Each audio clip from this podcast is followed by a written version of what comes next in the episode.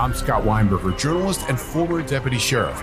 In my new podcast series, Cold-Blooded, I'm embedded in the cold case investigation into the death of firefighter Billy Halpert. Experience this investigation in a truly unique way, untangling secrets that may reveal the answers to not only one case, but almost a dozen. Listen to Cold-Blooded, The Apollo Gym Murders on the iHeartRadio app, Apple Podcasts, or wherever you get your podcasts. In the recent history of documentary filmmaking, one scene stands out above all. The hot mic bathroom confession of Robert Durst in The Jinx. Now the person responsible for that moment, Sareb Kaufman, stepson of the victim, friend of the murderer, star of the documentary, for the first time ever, shares why he believes you're watching the furthest thing from the truth on this exclusive episode of Murder Homes. Listen to Murder Homes on the iHeartRadio app, Apple Podcasts, or wherever you get your podcasts.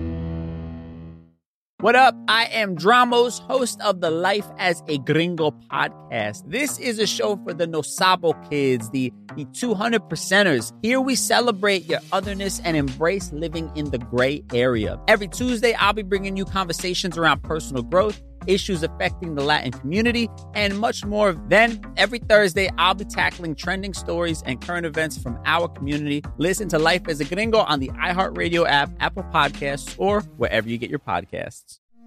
It's like the police knew who he was before they got here. From iHeart Podcasts. The medical school dean at USC was leading a secret double life. She's breathing right now? Yes, she's absolutely breathing. I'm a doctor, actually. A story about money, power, and corruption. When people fall in line, they fall in line. Looking back, I realized, oh, everyone knew. I'm Paul Pringle, an investigative reporter for the LA Times. Listen to Fallen Angels, a story of California corruption on the iHeartRadio app, Apple Podcast, or wherever you get your podcasts.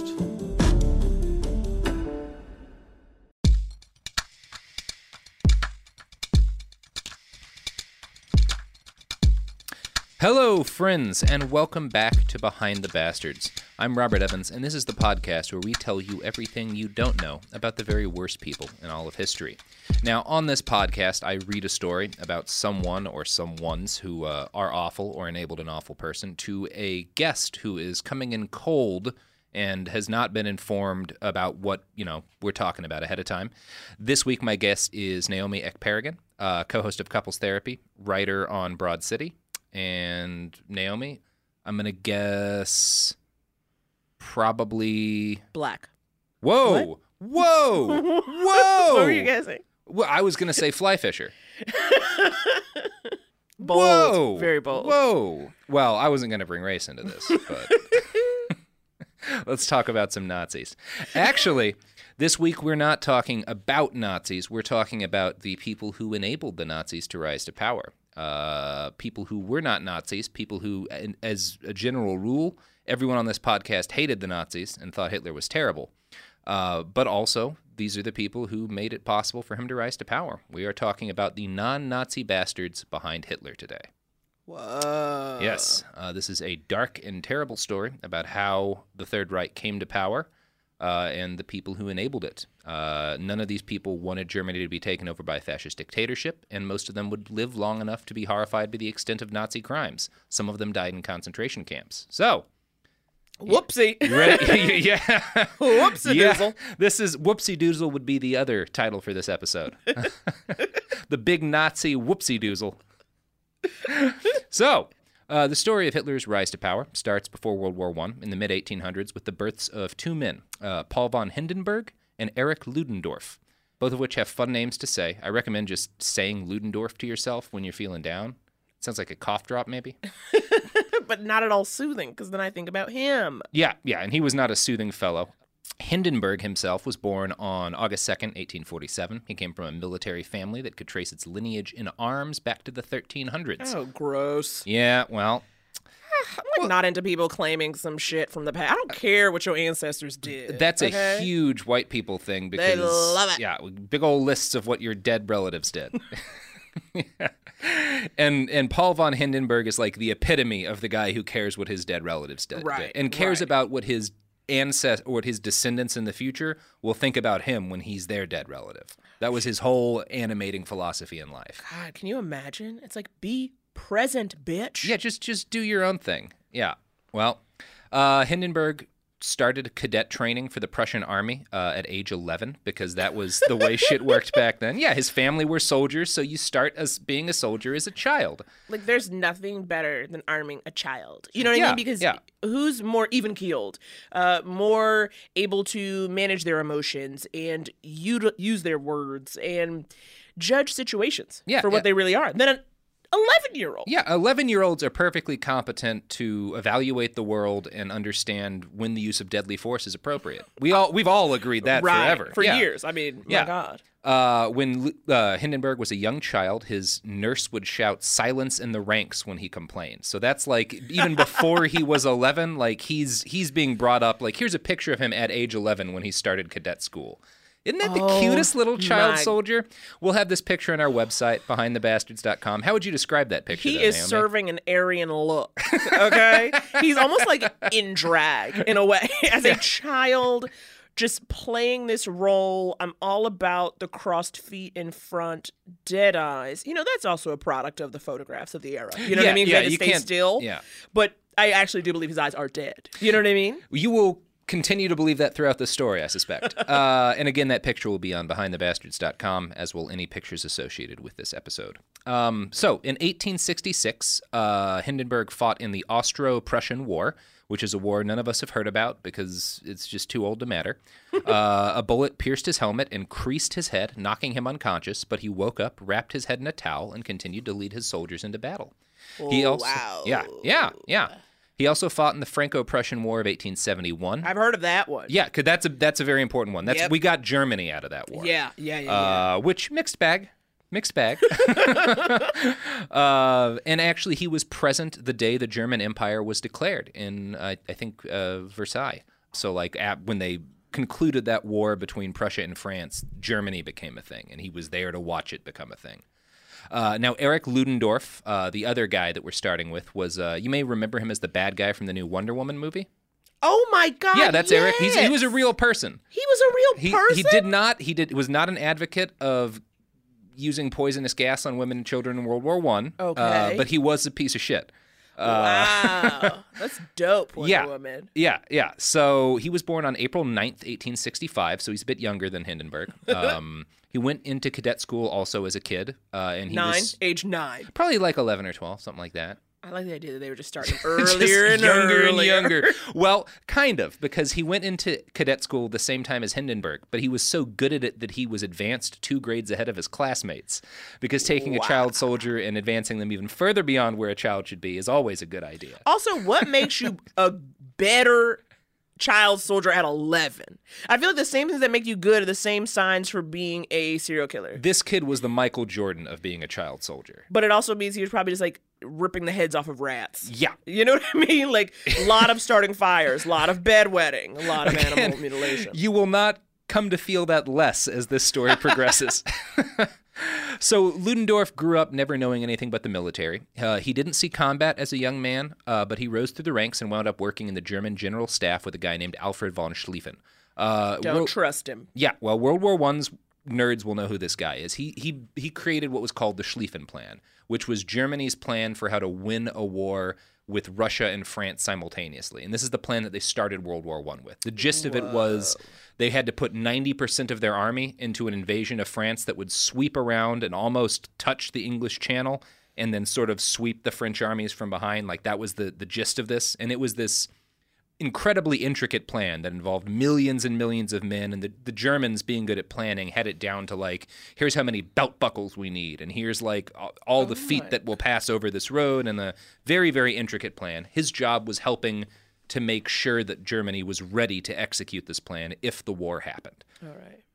And he was the kind of guy who was so into being an army dude that when he would get vacation time, rather than using it as a human being, he would take trips to Belgium, because the Schlieffen Plan involved an invasion of Belgium, and he would just scout out forts Like, rather than chilling, he'd be like, he would go scout out Belgian forts and pretend to be on vacation so that he could do a better job of invading Belgium. Honey, when will you be back from your fort scout? And Junior's really asking about you. He's forgotten your name. And... He's 10, so he's about to go into the army, and he'd like to see you. He'd like to see you one last time before he likely dies. Before he's used as cannon fodder. Yeah.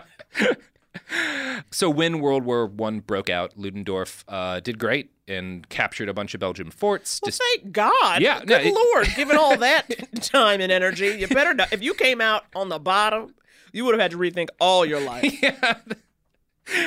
So he's at least good at the thing that he gave up his vacations to be good at. And he distinguished himself in the fighting against Belgium. And yeah, as recognition for his brilliance on the field, he was sent to the undermanned Eastern Front, because again, the Germans had put their whole army to invade France. And he was basically tasked with saving Germany from a Russian invasion. Now, he was paired up in this with an older, retired general who had been sort of out of the general game for 3 or 4 years prior to the outbreak of war. Okay, so you're telling me he was a Riggs and they found his Murtaugh. And his Murtaugh was Paul von Hindenburg. All right, yeah, all right, yeah, all right. Yeah. I'm seeing it now. So together they won Germany's most decisive victory of World War I, Tannenberg, which basically meant that Russia was not going to successfully invade Germany because this victory happened. So they become big heroes of this. And together Hindenburg and Ludendorff were like, you said the Riggs and Murtaugh. I compared them to Chris Farley and David Spade of the German General Staff. But both comparisons are apt. Much better, Nick. Yeah. Yep. And like the Farley-Spade partnership, this one was destined to end in tragedy. Hindenburg was the senior of the two men. He wound up getting most of the credit for the victory at Tannenberg, even though Ludendorff had done most of the work. This would prove to be a trope of Hindenburg's career. He liked taking credit for other people's work and not doing much himself. And if he took credit from other people's work, he could also shift blame to them.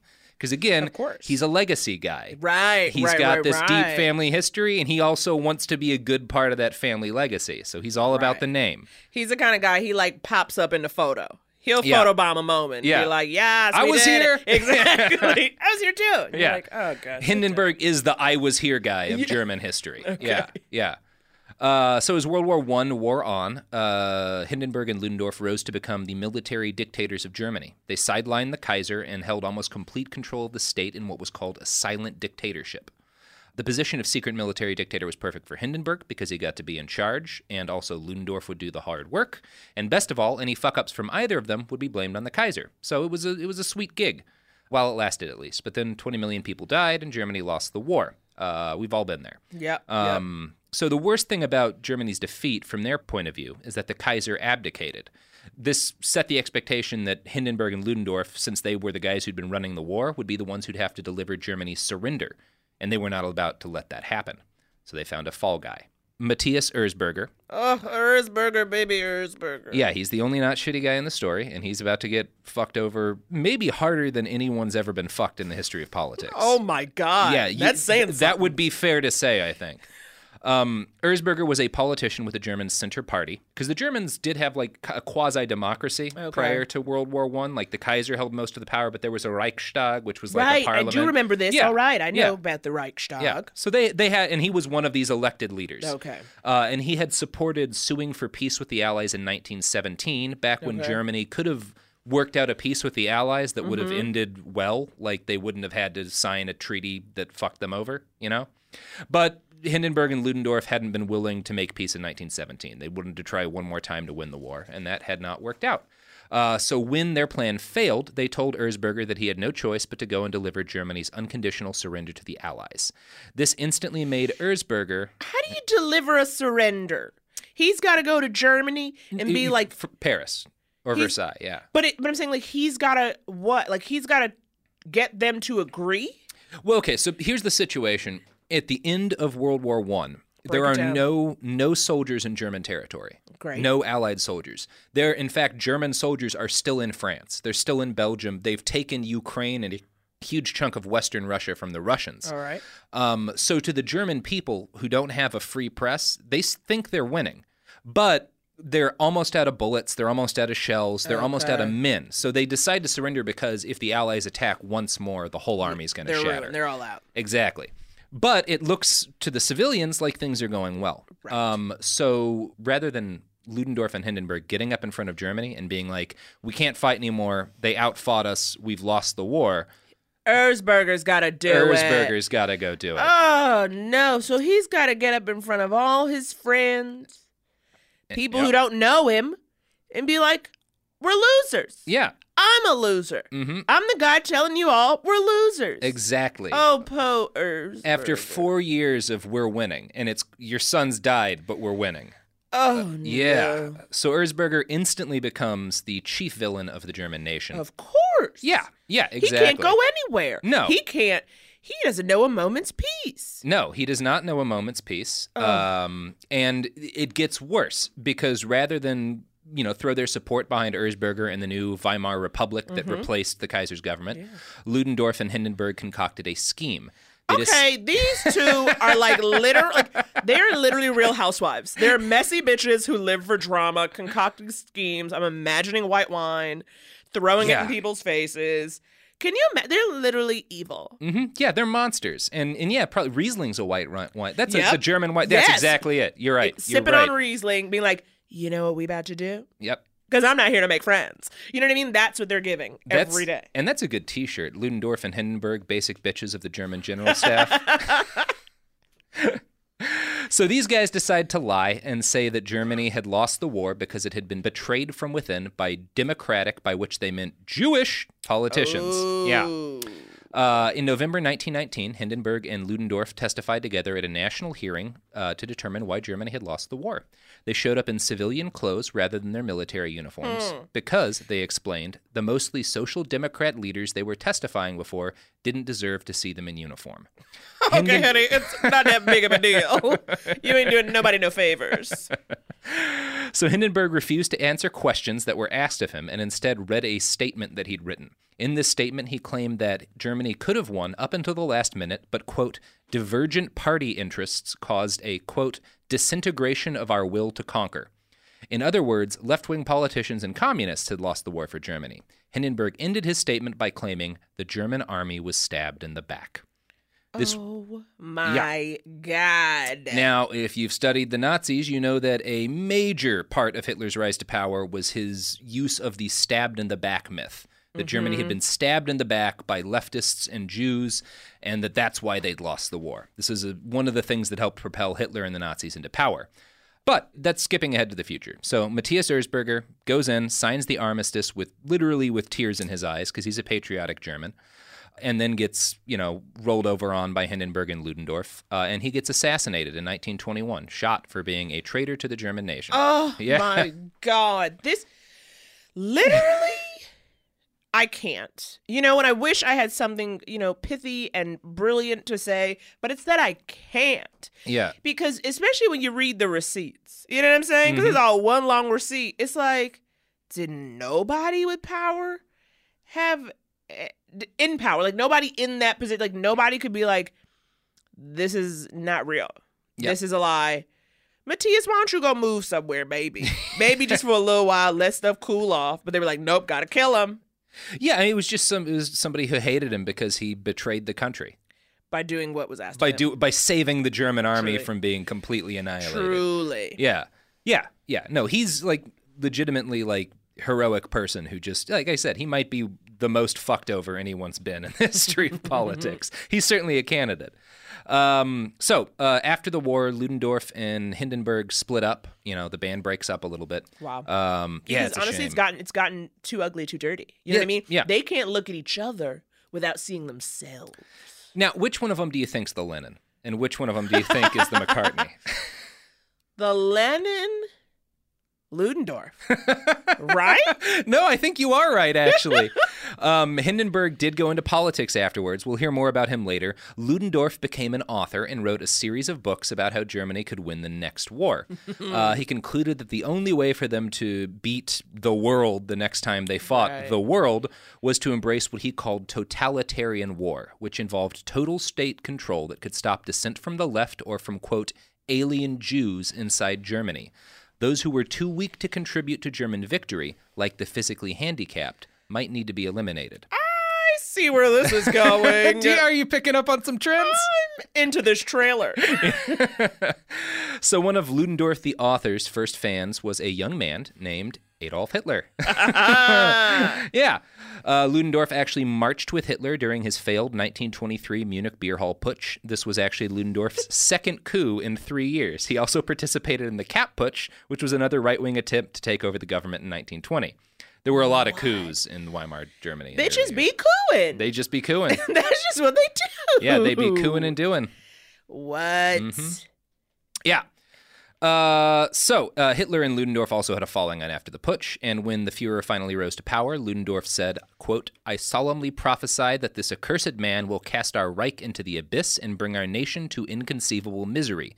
Future generations will damn you in your grave for what you have done." Which is not wrong. Not wrong at all, but also it is a scorned man speaking. Yeah. You know what I mean? Yeah. He's only saying it because it's like, he don't like me no more. Yeah. You know what I mean? Because he's not going to be the one in power. Exactly. Yeah. And also it's worth noting that Ludendorff became too crazy for the Nazis in the 30s. Yeah. He became an Odinist and urged the destruction of both Christianity and Judaism. Okay. Now, so how old is Ludendorff around now? He's like in his 60s, I think. Maybe 60s older. Is like in that time, that's like literally 100. Yeah, he's an old guy. So he is... He's addled. He's extra. He's coming in hot on a daily basis. Yeah, he's always coming in hot. He's always like, I'm imagining him like I'm seeing him in an armchair. Yeah. You know what I mean? Like with a brewski. Yeah. Kind of really having his all in the family moments. And this is the past, so we have to assume that everyone here is drunk. Like they're not drunk by 20 standards, but they're alcoholics by modern standards. Right. Because that was just the world. Yeah. For survival, you needed your beer and your wine. Yeah. Right. This is the putsch happened in a beer hall. Everybody was drunk during most of except for Hitler, oddly enough. Oh yeah, he was fucking razor sharp. Yeah, he was a teetotaler. Didn't like to drink. I did not know that about him. Every now and then you run into a story of him having a couple of sips of champagne or something. But he was famous when he would do these meetings at beer halls. He would sip one beer the whole night. Like he didn't like alcohol. I bet it's because if he got drunk, he started to cry. I feel like he would drink. And then he would get all blubbery. Mm-hmm. And he was like, can't see it. Can't do let it. Him see me like can't that. Can't let him know. No, when he's alone, he'll listen. He'll put on his Ariana Grande records. And he'll Ariana Grande. It was either that or Morrissey. Oh. So now is probably a good time to talk a little bit about the Weimar government. Like, what have you heard about Weimar Germany? I can't remember. That's fine. I can't remember, and I won't pretend to. No, it's okay. This should be, like, the story that I'm relating here, I legitimately think might be the most important story in human history, like how Hitler came to power. Wow. It's an important story, right? It is. We don't hear anything about it in school because our schools are terrible. But it's a really important story. And so I'm going to start by sort of giving an overview of what the government of Weimar Germany was like. This is the government that the Nazis destroyed. The Weimar Constitution was written in 1919, and it was one of the most modern and enlightened governing documents ever put into place. It included a perfectly proportional electoral system, which ensured that their parliament exactly represented the will of the people. Wow. So... Like in our population, right? Like if we held an election and 45% of America voted for a Democrat and 45% of America voted for a Republican and 6% voted for an independent, you would get that's what Congress would be. Right. That would divide the seats perfectly equally among exactly how the popular vote broke down. That's how the Weimar government is. That's how the Reichstag is essentially organized. The Weimar Constitution also guaranteed every man and woman in the country equal protection under the law and the right to vote. What? Yeah. Women? Women got the vote under the Weimar Constitution. Women were people? Yeah. Yeah. Okay, In fact, the most enlightened government country in the world in the 1920s was Weimar Germany. They had the highest literacy, the highest amount of education, the best schools, the best medical science. Social justice movement surged in the Weimar years. The feminist movement started advocating for abortion rights. This is the 1920s. What? Germany became home to the first prominent gay rights movement. What are you telling me? Yeah, this is Weimar Germany. Magnus Hirschfeld, who was a scientist in Berlin, started publishing the first research on healthcare for transgender men and women during this period of time. The pictures that you see of Nazi book burnings are Nazis burning Hirschfeld's library of transgender research. What? Yes. But you're telling me that's where they were coming from. That's where this is what when the Nazis came out of. Shit went so far south. How? Mm-hmm. Well, we're about to get into how, but first we're going to get into some ads. And before we drop into the ads, I would like to do an unofficial official ad for our unofficial official sponsor, Doritos. What I can say for certain is that in the years since the Doritos product has entered the world supply chain, there has never been another Hitler in charge of a country. So I'm just going to leave it there. Wow. I'm not going to say Doritos prevent Hitler, right? But we've never had a country elect a Hitler and have Doritos on sale at the same time. So let's get to the other ads that actually paid us. The evidence keeps pouring in. At this point, the facts are undeniable. It's an open and shut case. Monopoly Go is the most fun you can have in a mobile game. Millions of people pass Go every day because this game is always bringing something new to the table. Countless crazy tournaments you can join with your friends as partners or teams. Constantly changing challenges like money sprees or treasure hunts that keep it fresh with new wild minigames. Timed events offering bonuses like massive multipliers or rent frenzies to help you get huge rewards. And there's so many rewards to discover. Rare stickers you can trade with friends to complete albums, delightful emojis to taunt people with when you raid their riches, unique playing pieces, and so much more. The verdict is in with Monopoly Go. There's something new to discover every time you play. So don't miss out. Go download it now for free on the App Store and Google Play. I'm Scott Weinberger, journalist and former deputy sheriff. In my new podcast series, Cold-Blooded, The Apollo Gym Murders, I'm embedded in the cold case investigation into the death of firefighter Billy Halpert. It's just a shame, you know, that they took him from us. Experience this investigation in a truly unique way, knocking on doors, uncovering new evidence, including the DNA of a potential killer. My name is Danny Smith. I'm a detective with the Miramar Police Department. This is Scott Weinberger. We're actually reopening an old case, and your name came up. Untangling secrets that may reveal the answers to not only one murder, but almost a dozen. I thought they were going to kill me, so I kept my mouth shut and I didn't say anything. All these years, I didn't say anything. Listen to Cold-Blooded, The Apollo Gym Murders on the iHeartRadio app, Apple Podcasts, or wherever you get your podcasts. Hey, girlfriends, it's me, Carol Fisher. I'm so excited to tell you about the brand new series of The Girlfriends. In season 1, we told you about the murder of Gail Katz at the hands of my ex-boyfriend, Bob. At one point, a woman's torso washed up on Staten Island and was misidentified as Gail. She spent 9 years in Gail's grave, and then she just disappeared. It's almost like it's become this moral obligation to find her. And that's what we're going to do. Find this missing girlfriend and tell her story. With the help of some of your favorite girlfriends from season 1, like my producer, Anna. Oh my God. My friend, Dr. Mindy Shapiro. Hi, it's Dr. Shapiro, and I'd like to speak with the deputy medical examiner. And of course, Gail's sister, Elaine Katz. Having no closure, it kills you. Join us as we try to solve a 35-year-old cold case. It's not going to be easy, but it's going to be one hell of a ride. What? I can't believe this. Listen to season 2 of The Girlfriends, Our Lost Sister on the iHeartRadio app, Apple Podcasts, or wherever you get your podcasts. Something that makes me crazy is when people say, well, I had this career before, but it was a waste. And that's where the perspective shift comes, that it's not a waste, that everything you've done has built you to where you are now.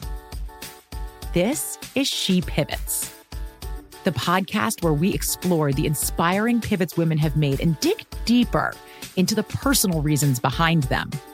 Join me, Emily Tish Sussman, every Wednesday on She Pivots as I sit down with inspiring women like Misty Copeland, Brooke Shields, Vanessa Hudgens, and so many more. We dive into how these women made their pivot and their mindset shifts that happened as a result. It's a podcast about women, their stories, and how their pivot became their success. Listen to She Pivots on the iHeartRadio app, Apple Podcasts, or wherever you get your podcasts.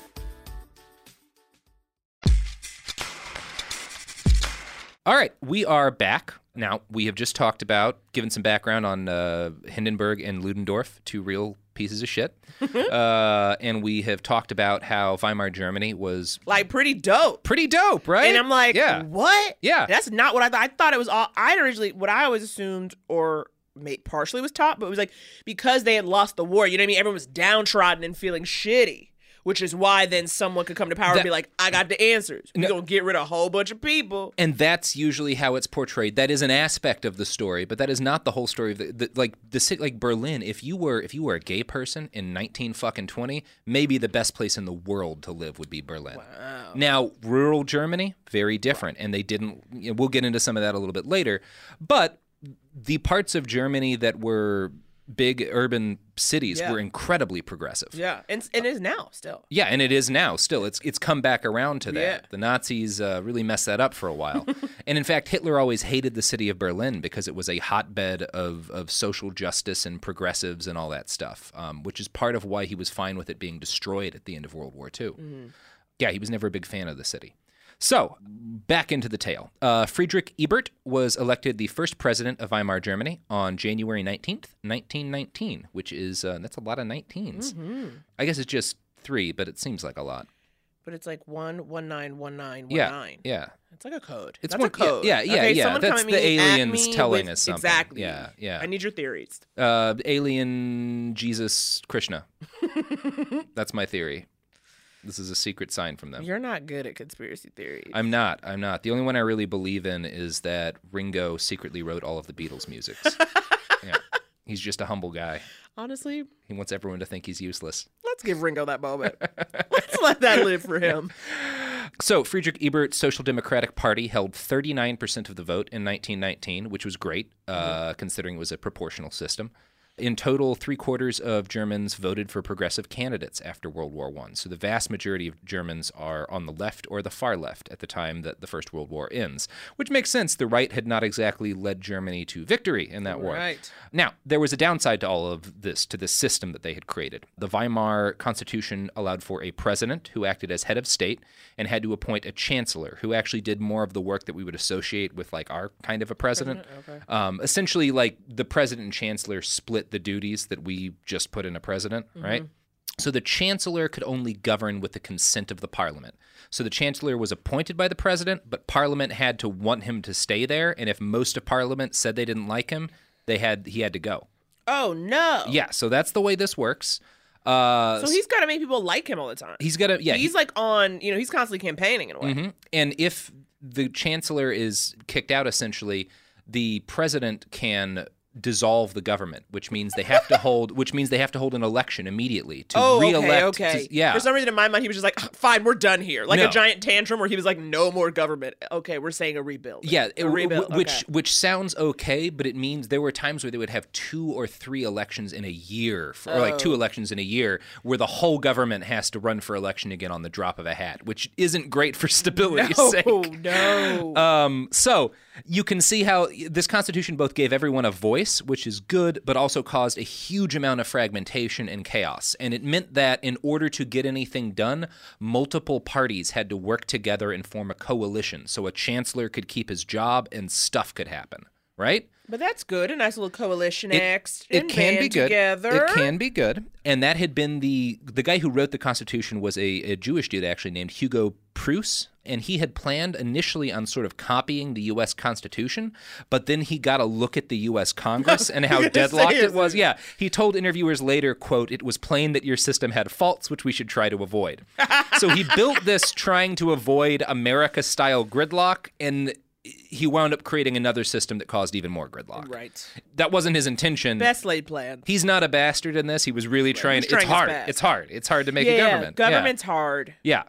So this is why I think this is the most important story in history, because in the space of about a decade or so, the Weimar government went from the most progressive government in human history to Nazis. And understanding how that happened is really critical. A lot of the blame for this goes to the Social Democratic Party. They were the largest party in post-war Germany, as I had already stated, but they'd been even larger before World War I had broke out. So in 1912, the Social Democrats had been the largest socialist party anywhere on the planet. They had more than 1 million members. When World War I came around, though, rather than condemning the war as socialists ought to do. Yeah. They supported their troops and the country, and they voted yes on the war and yes on massively increased military budgets. This cost them,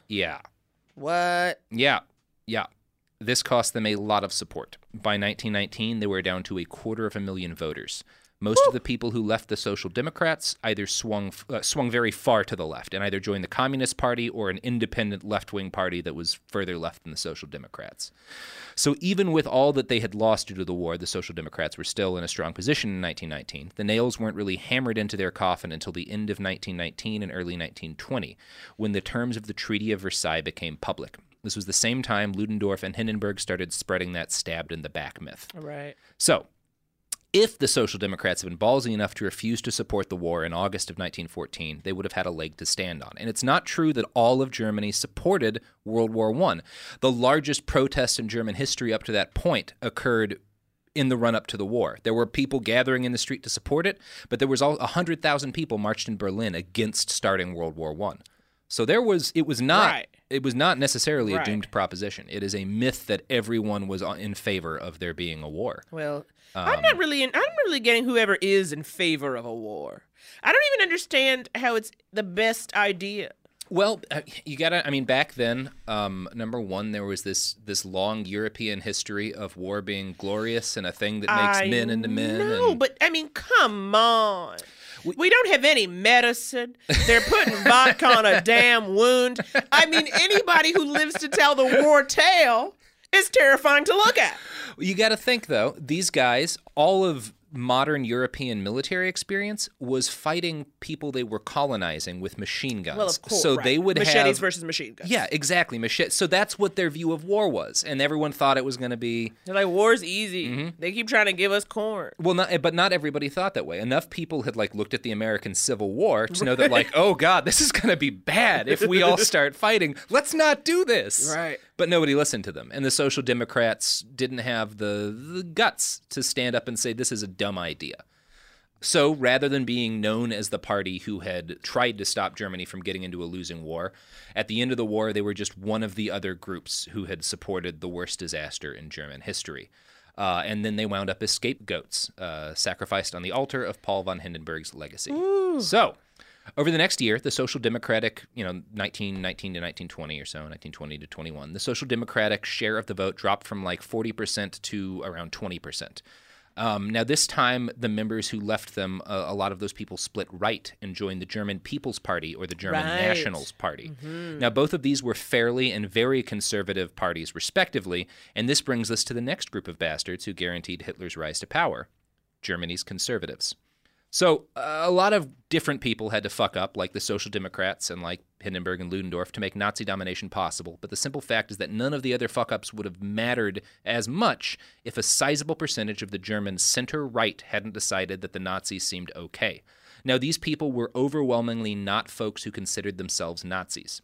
William Shirer, who is the author of The Rise and Fall of the Third Reich and was an American journalist who lived in Germany during the rise of the Nazi Party, he interviewed Hitler a bunch of times. He interviewed every figure that we're talking about today. He talked to them. So he's an authoritative source on what the hell was going on in Germany in this period of time. He wrote, quote, "In the former Austrian vagabond, the conservative classes thought they had found a man who, while remaining their prisoner, would help them attain their goals.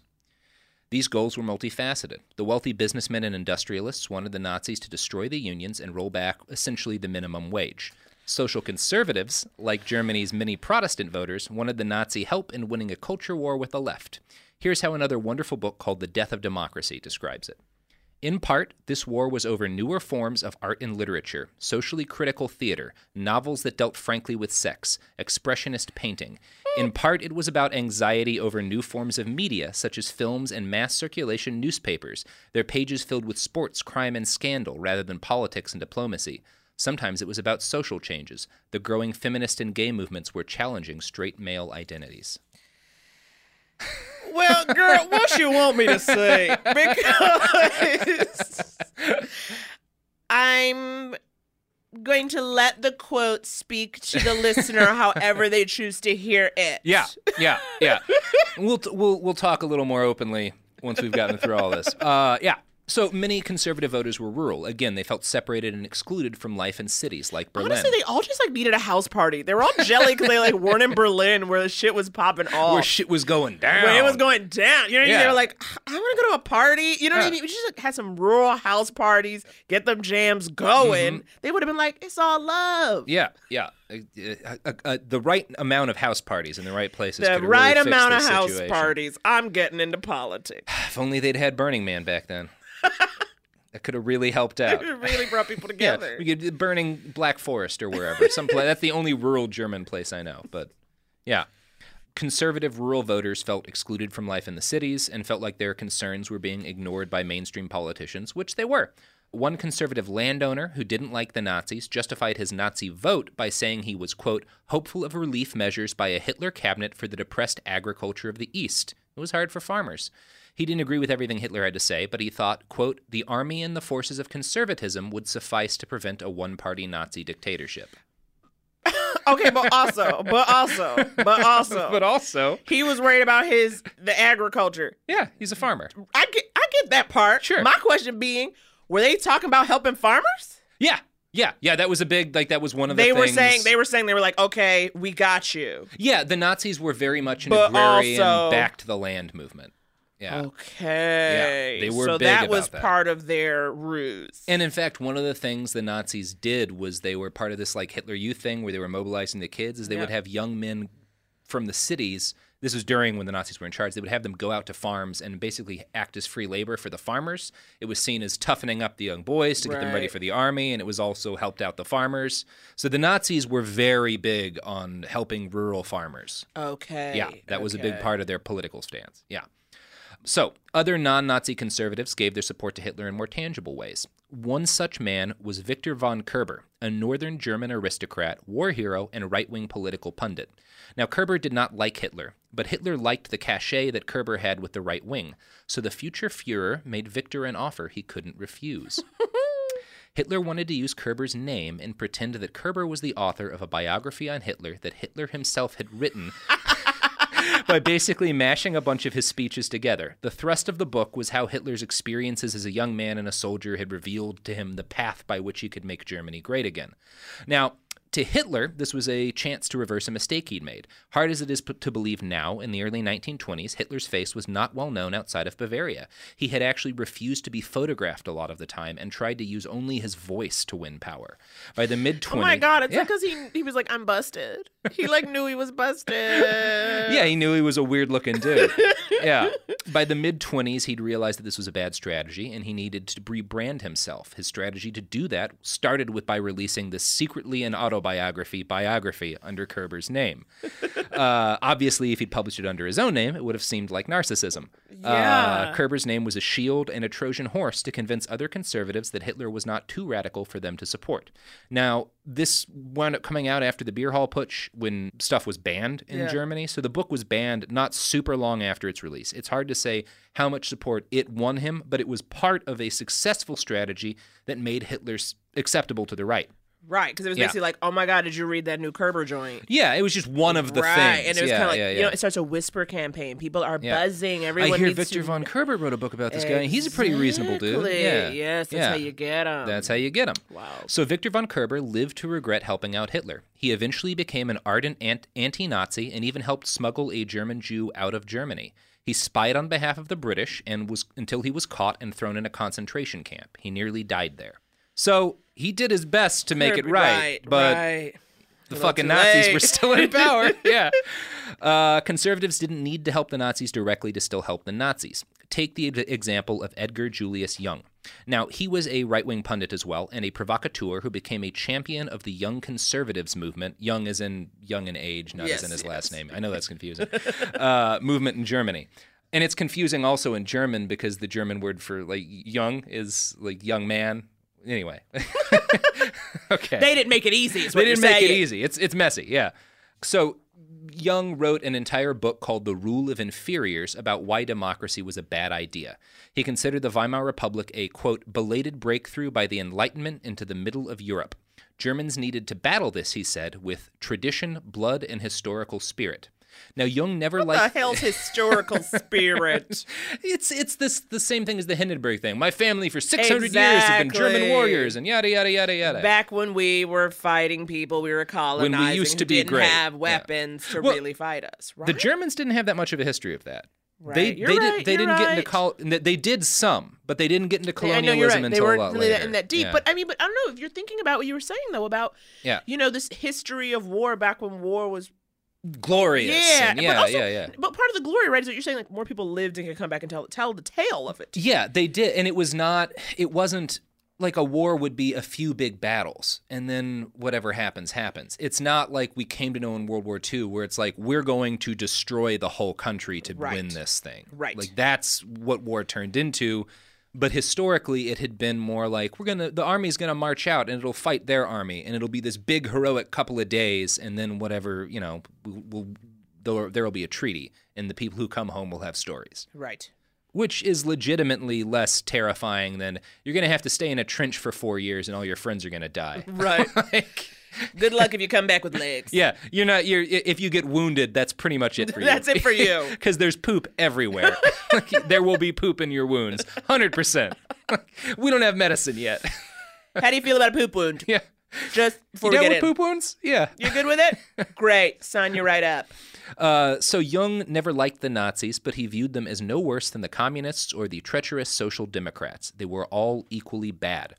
But Jung's writing played right into Nazi hands because he was like, we need to destroy the current government. It's terrible. And the Nazi codename for the Weimar Republic was the system. They wanted the system destroyed. So did Jung. He helped build support for that idea among the moderate German right.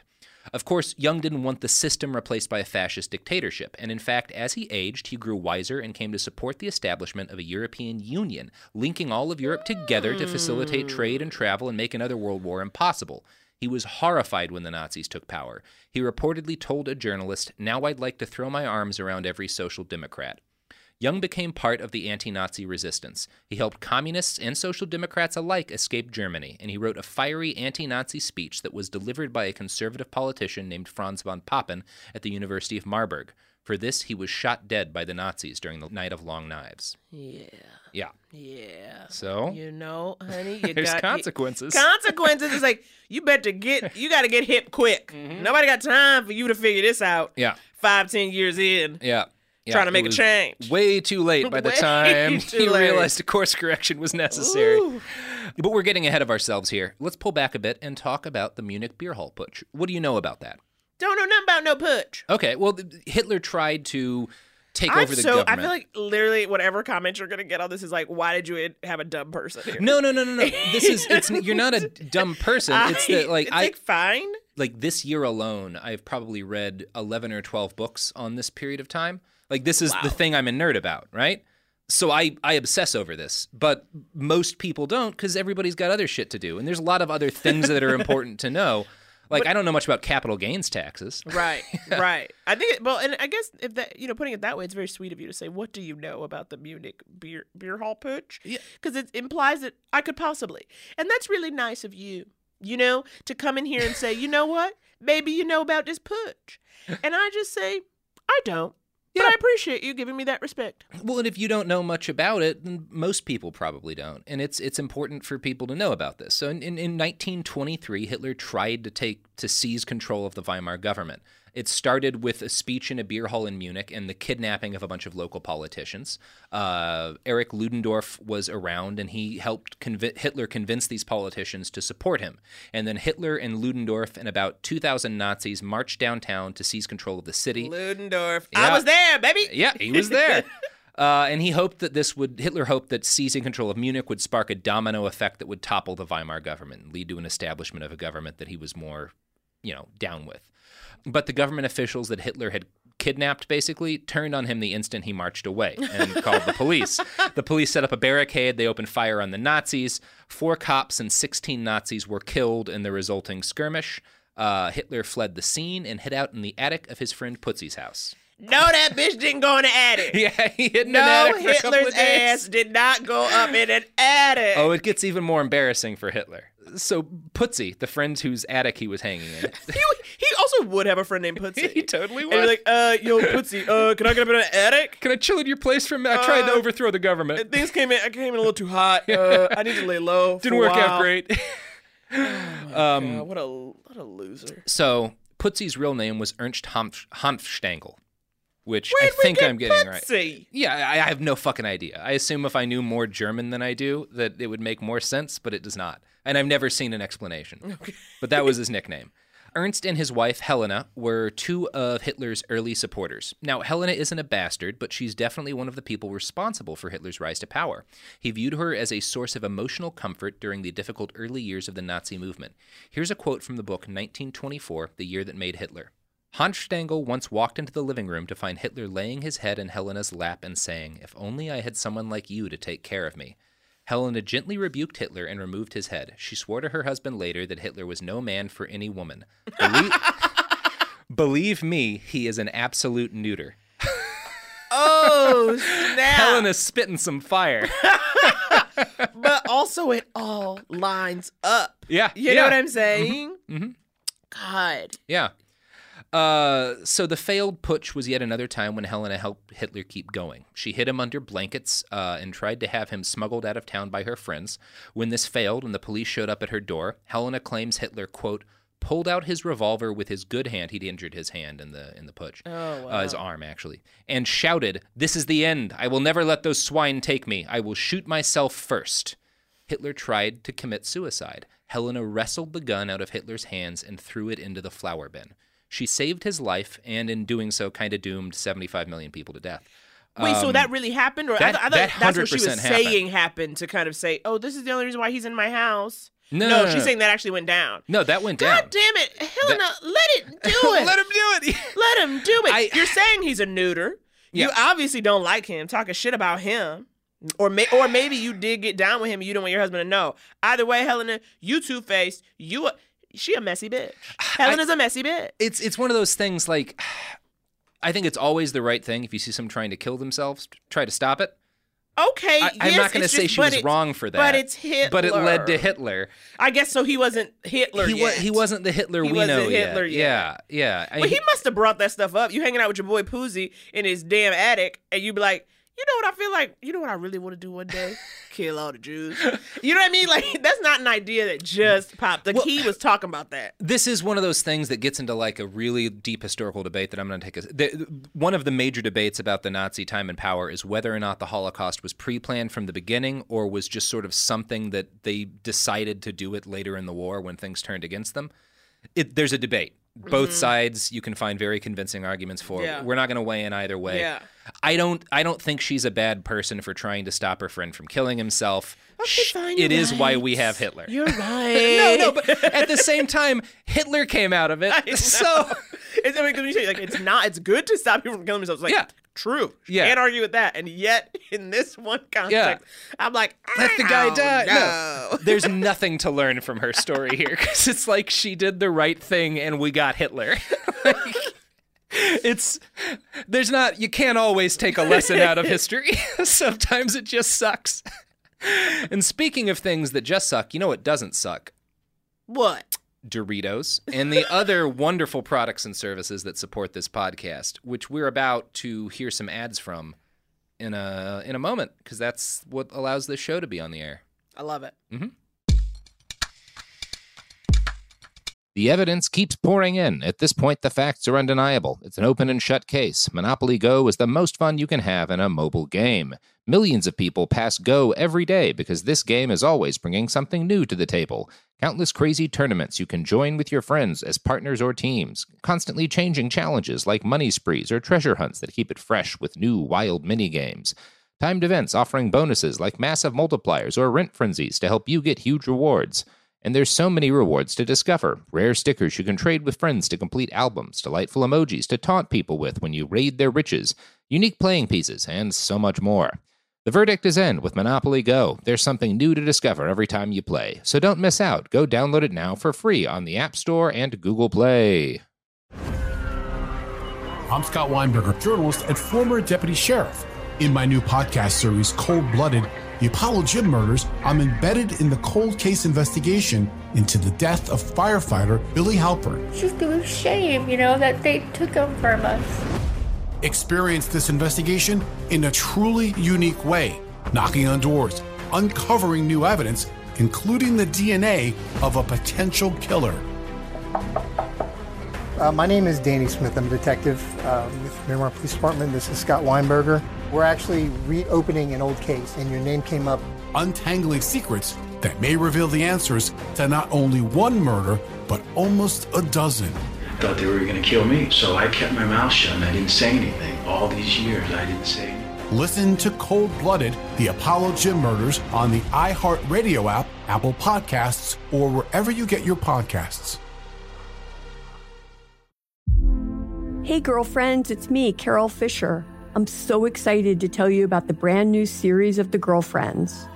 In season 1, we told you about the murder of Gail Katz at the hands of my ex-boyfriend, Bob. At one point, a woman's torso washed up on Staten Island and was misidentified as Gail. She spent 9 years in Gail's grave, and then she just disappeared. It's almost like it's become this moral obligation to find her. And that's what we're going to do. Find this missing girlfriend and tell her story. With the help of some of your favorite girlfriends from season 1, like my producer, Anna. Oh my God. My friend, Dr. Mindy Shapiro. Hi, it's Dr. Shapiro, and I'd like to speak with the deputy medical examiner. And of course, Gail's sister, Elaine Katz. Having no closure, it kills you. Join us as we try to solve a 35-year-old cold case. It's not going to be easy, but it's going to be one hell of a ride. What? I can't believe this. Listen to season 2 of The Girlfriends, Our Lost Sister on the iHeartRadio app, Apple Podcasts, or wherever you get your podcasts. Something that makes me crazy is when people say, well, I had this career before, but it was a waste. And that's where the perspective shift comes, that it's not a waste, that everything you've done has built you to where you are now. This is She Pivots, the podcast where we explore the inspiring pivots women have made and dig deeper into the personal reasons behind them. Join me, Emily Tish Sussman, every Wednesday on She Pivots as I sit down with inspiring women like Misty Copeland, Brooke Shields, Vanessa Hudgens, and so many more.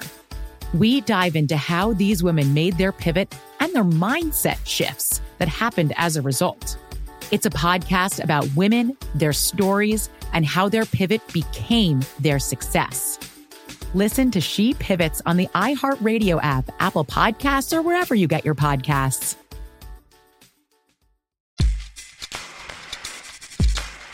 And we're back. We just had a little break. I ate a handful of Doritos. And I just got to let you know, I was feeling a little bit of a rising urge to overthrow democracy and institute a one-party dictatorship. Yeah. And it just went away as soon as I tasted that Cool Ranch on my lips. Cool Ranch keeps you cool. Keeps you from instituting a fascist dictatorship. Uh-huh.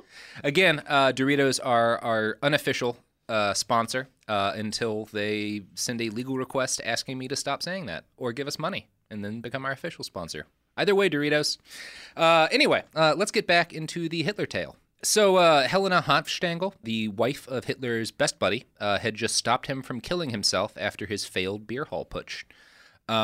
Tell me she also, late in life, regretted that, like so many other people. You know, I know that there was a falling out between the Hanfstaengls and them. You hear more about Ernst because he moved to America. But they split up, and I really don't know much about Helena after this period. I would have researched that, but I'm a hack and a fraud. Anyway, the failed putsch should have, by all rights, been the end of Hitler's Hitlering career. Yeah. But it wasn't, obviously, and the bastards responsible for that are the judges and the police of Weimar, Germany. First off, the cop who arrested, this is just to give you a little bit of color for how the police treated the Nazis, the cop who arrested Hitler apologized before taking him away. While Hitler waited for his trial, he stayed in the VIP equivalent of a cell and was allowed to receive gifts which were mainly sweets and cakes from his followers. Oh my God. Here's a quote from that wonderful book, 1924, which I really recommend reading if you're a Hitler nerd. 1924, The Year That Made Hitler. Fine I don't book. Know if anybody wants to call themselves a Hitler nerd. Whatever. Hey, you know, concerning. Some people like Star Wars. Some people like to study the rise and fall of the Third Reich. It's not that different, actually. Here's a quote from that book that sums up how Hitler was treated during the trial and how the Nazis in general were treated by the courts and the police. Quote, "The relaxed treatment of the Nazis and their allies was in stark contrast to the much rougher handling meted out to trial defendants from communist or socialist groups who were prosecuted in the people's courts around Bavaria. The socialist Münchener Post, which I hope I pronounced right, bitterly noted that in Hitler's trial, the accused carried on animated conversations with one another until they were asked with great tact if they wouldn't mind taking their seats. No sign of guards. Only 2 months earlier," wrote the newspaper, 16 socialists had been brought into a people's court where, quote, "they arrived manacled and departed manacled. Each had a guard on either side. They were not allowed to speak with one another. Even those whose sentences were already covered by time served were led away afterwards in chains. That's the kind of tact the court shows to socialists." So, can you imagine going to trial and then just chatting with your buds like you're at a conference in Scranton? It's just very like them showing up and just like kikiing for a while and then being like, could you guys like quiet down? We're trying to start your proceedings. Could you cut it with just a little bit with saying the government needs to be overthrown? We got to do this trial. We got to do this trial. I'm sorry. Guys. I'm sorry. The quicker you're quiet, the quicker we'll end this. Yeah. So Hitler's trial became the trial of the century, or it would have been the trial of the century if not for the Nuremberg trials to prosecute the Nazis. But that was in the future. Up to this point, it was the trial of the century. It was very heavily publicized, and Hitler was able to use it as basically a platform to recruit more supporters, thanks to his shitty chief judge, George Neidhart. It's George Neidhart. Neidhart. Oh, you could, it almost, basically. And I was like, Night Court? Well, they're always goofing. I think it might be Georg? There's no E. It's George without an E. Georg. It's, you know, Germans. I'm sorry. Right. I love you Germans, but you spelled George wrong. So old George was a right-wing nationalist with a history of throwing the book at leftists and not really caring so much about right-wing terrorists. He had commuted the sentence of a right-wing terrorist named Count Arco Valley, which is a legitimately cool name. Arco Valley. That's a Star Wars villain. Yeah. That's a Star Wars TV villain. Yeah. The Count had been sentenced to death for shooting Kurt Eisner, a socialist revolutionary and journalist, in the back of the head. Judge Neidhart reduced that to fortress arrest, which sounds harsh, but it basically means you get to live in a castle. What? Yeah.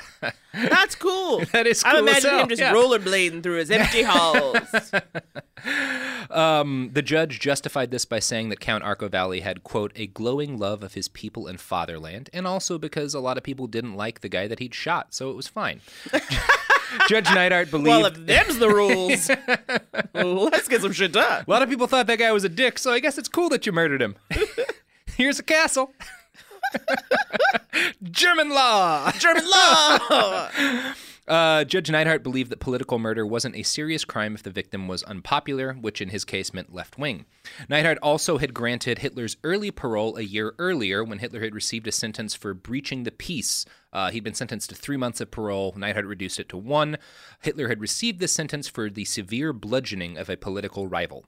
This is the kind of guy who's Hitler's judge when he goes to court for trying to overthrow the government, which, again, you'd think would be a serious crime. But not with him. Those are just homies. Yeah. Neidhart's first big ruling was on whether or not the case against Hitler would be an open or closed session, which means whether or not everything that happens will be available to the public and journalists or whether or not it'll be hidden. Now, the prosecution wanted a closed session, which was both to hide Hitler from public demand and to keep his politics obscure, and to hide the fact that members of the German army had kind of, sort of, absolutely supported and egged on the coup. Hitler's defense wanted the case to be open, so Hitler could court the sympathy of the German people by doing what he did best, giving long speeches. Judge Neidhart ruled that part of the case could stay open and part of it would be closed, which is... so let me guess. All the long speeches were open? Yeah. That's exactly what happened. Oh. Hitler got to hide anything that he thought was bad for his case because Neidhart basically said the defense will know which part should be open and closed. Yeah. What kind of law? Yeah, he's a shitty judge. He justified this by saying that the Weimar government had banned Hitler's publications after he tried to overthrow the government, so it was only fair that Hitler be allowed to speak to the people, you know? This is not how stuff works when you're in trouble. You don't get to make no calls. Oh, my God. Yeah. So white in the folks end... be goofing. White folks be goofing. This is like the whitest guy sentence of all time. Because for trying to overthrow the government and institute a dictatorship, Hitler gets a year in a fortress prison, where he gets to live in a fancy whole apartment to himself. His friends were there, too, because they got arrested. Pootsie was there. Well, not Pootsie, but like Pootsie, a bunch of them. He and his friends all get to live in a fortress for a year. So it's basically like fucking fraternity. It was a great time. It was a frat house. They partied. They had access to alcohol. They got food. He used the time to finish writing and editing Mein Kampf. This is where he wrote Mein Kampf. Exactly. Yeah. Honestly, like, would love a fortress prison. Okay, I need some time to rebuild, reconnect. Mm-hmm. I would definitely get into yoga, start clean eating. Mm-hmm. A fortress prison might actually do a fortress prison with all of your best friends? Yeah. That's not a punishment. That's not how you stop someone from being Hitler. Like, you know they snuck in ladies. Party at the fortress prison? I mean, what do you think? I don't think Hitler was cool. I'm sure some of them did. I don't think Hitler was that cool. No, but I mean, like, if he had his boys around, they smuggled somebody. Because you know a fortress prison's got tunnels. Mm-hmm. You know it does. But the trial and Hitler's time in fortress prison were key moments in his rise to power.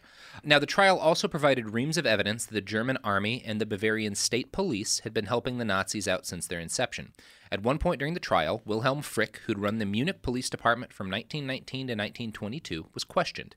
He admitted, quote, "We could have easily suppressed it being the Nazis, in 1919 and 1920, but we realized that this little national socialist movement should not be crushed."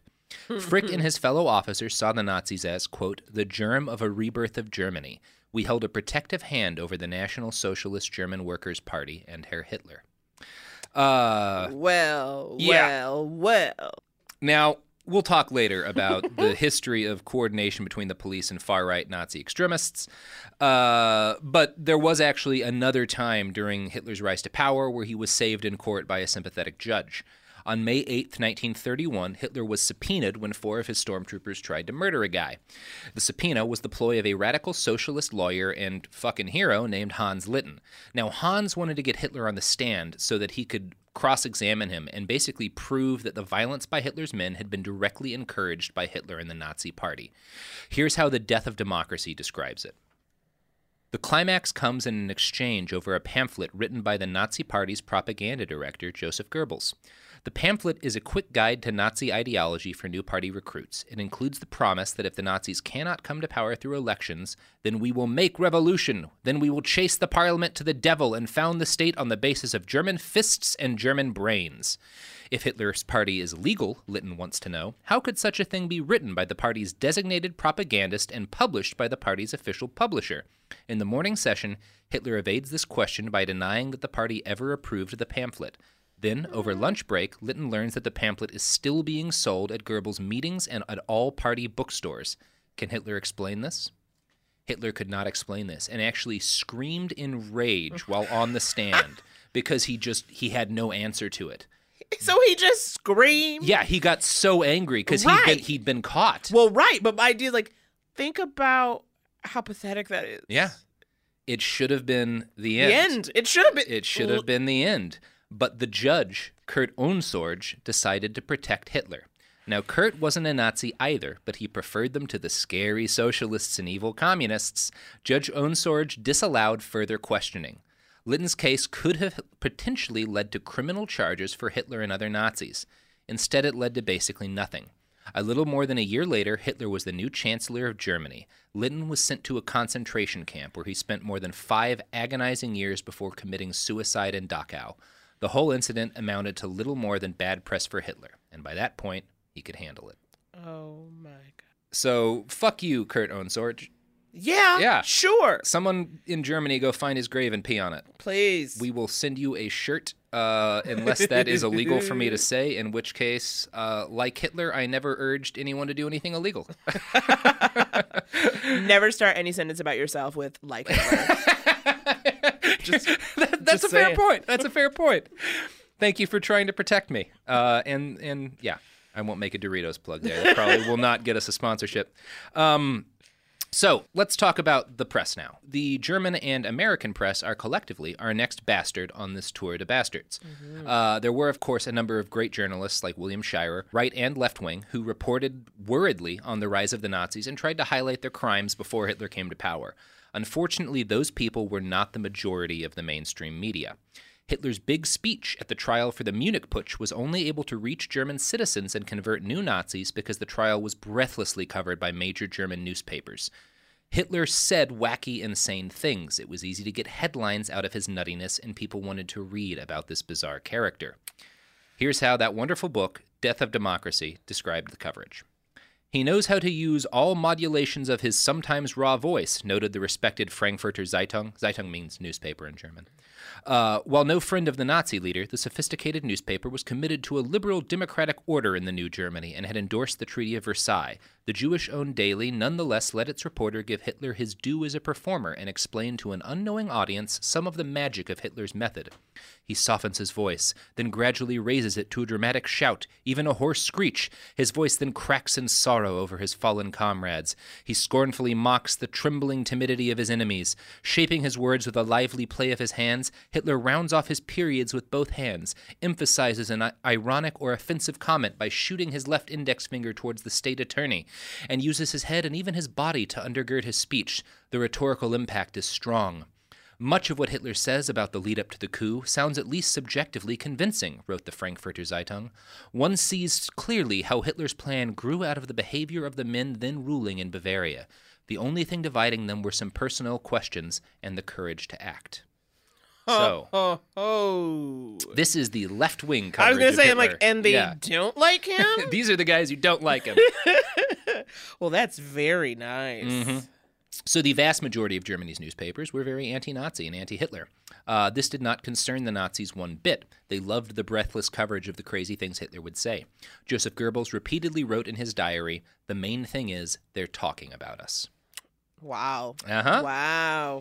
Now, the American press also played a big role in Hitler's growing acceptance, both to Germany and the world, as a legitimate politician. In the late 1920s, American papers took to calling him the German Mussolini. Now, cool. That sounds bad to us because we know Mussolini was murdered in the street by his own people and strung up so they could gawk at his corpse. But back in those days, Mussolini was an important world leader and not yet disgraced. So I'm going to quote now from a very good Smithsonian article called How Journalists Covered the Rise of Mussolini and Hitler. And this is going to be a long quote.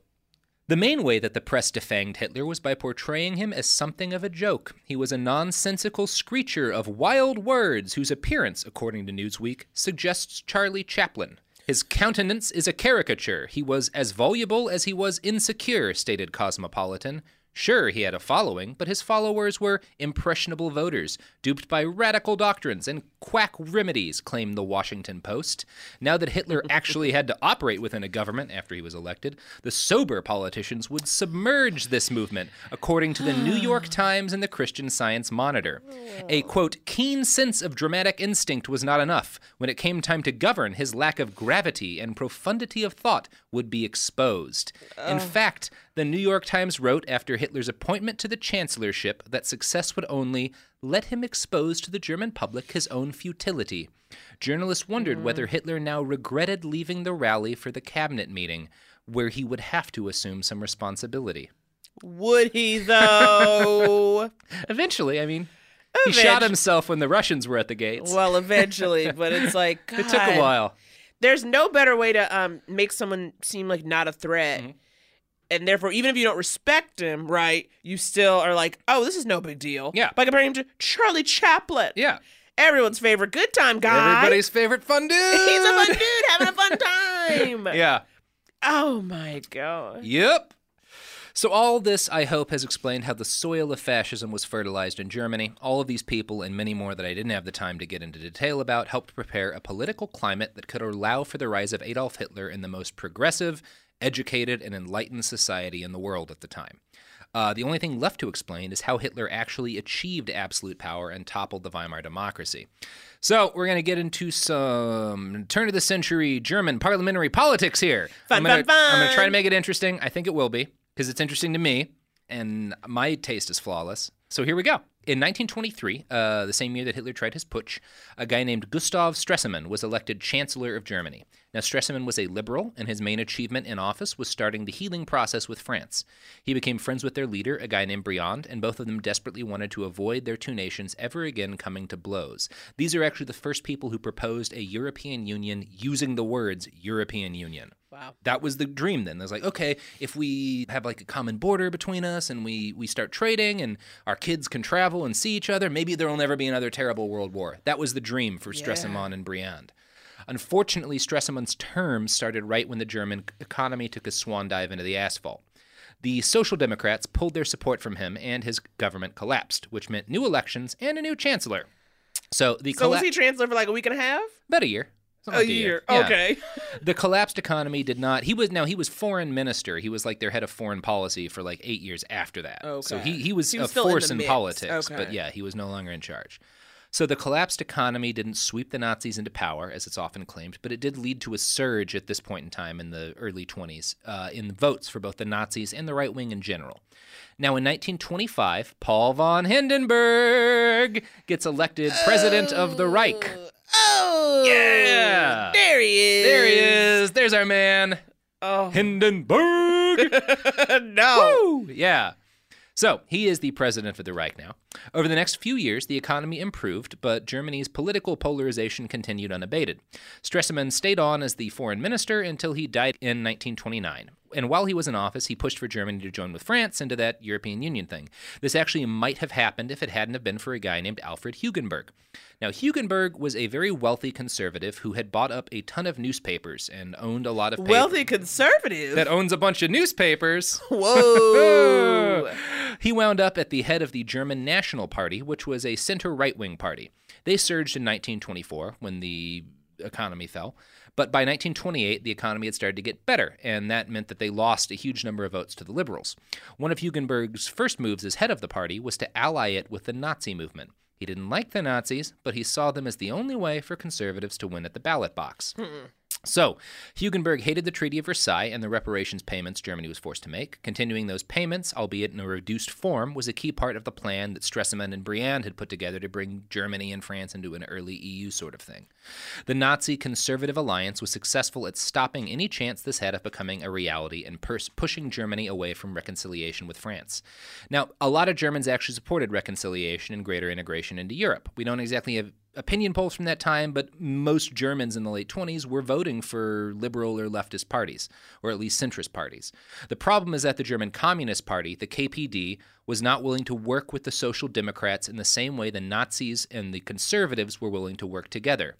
Now, the why as in why the communists weren't willing to work with the Social Democrats leads us to this episode's secret hidden bastard, Joseph Stalin! So, back in the 1920s, the communists of the world were a very centralized group. The German Communist Party, which saw substantial increases in voters right up until the Nazis came to power, was run by the Communist International, which was run by the Soviet Union, which was under the control of our old homeboy, J. Stal. Uh-oh. Now, in 1928, the Comintern had declared that world capitalism was entering its third period, a time of crisis in which capitalists ally with fascists for help in fighting back against organizing labor. This part was true, as we will get into later, but the Comintern, aka Stalin, also said that business would seek the help of the Social Democrats who, because of their support for capitalism, were, quote, social fascists, and thus just as bad as the Nazi Party. The reality is that Stalin simply didn't want the French and German relations to improve because a more united Europe would represent a threat to his dominance and maybe to the Soviet Union's continued survival. So he told the German Communist Party that they had to fight the Social Democrats rather than work with them to defeat the Nazis and stop the rise of Hitler. So, Stalin's in the mix. God, yeah. Stalin's in the mix. Well, my goodness. Mm-hmm. Yeah, he's got his fingers in this shit pie, too. So, now, since I've thrown the communists under their bus, it's only fair that I say that capitalists also had a huge role in allowing the Nazis to seize power. Walther Funk was a German economist and future Reich Minister for Economic Affairs under the Nazis. He testified at Nuremberg that by 1931, my industrial, which means my business owning, friends and I were convinced that the Nazi Party would come to power in the not too distant future. In The Rise and Fall of the Third Reich, William Shirer, who interviewed both Funk and Hitler a number of times, describes how German big business came to stop worrying and love the Nazis. In the summer of that year, Funk, a greasy, shifty-eyed, paunchy little man whose face always reminded this writer of a frog. That sounds right. I like Shirer. He's a good journalist. Yeah. It's also like, you're like, you know what? That description sounds about right. Yeah. Gave up a lucrative job as editor of a leading German financial newspaper, the Berliner Börse-Zeitung, and joined the Nazi Party and became a contact man between the party and a number of important business leaders. He explained at Nuremberg that several of his industrialist friends, especially those prominent in the big Rhineland mining concerns, had urged him to join the Nazi movement, quote, in order to persuade the party to follow the course of private enterprise. Now, this is a quote from Funk.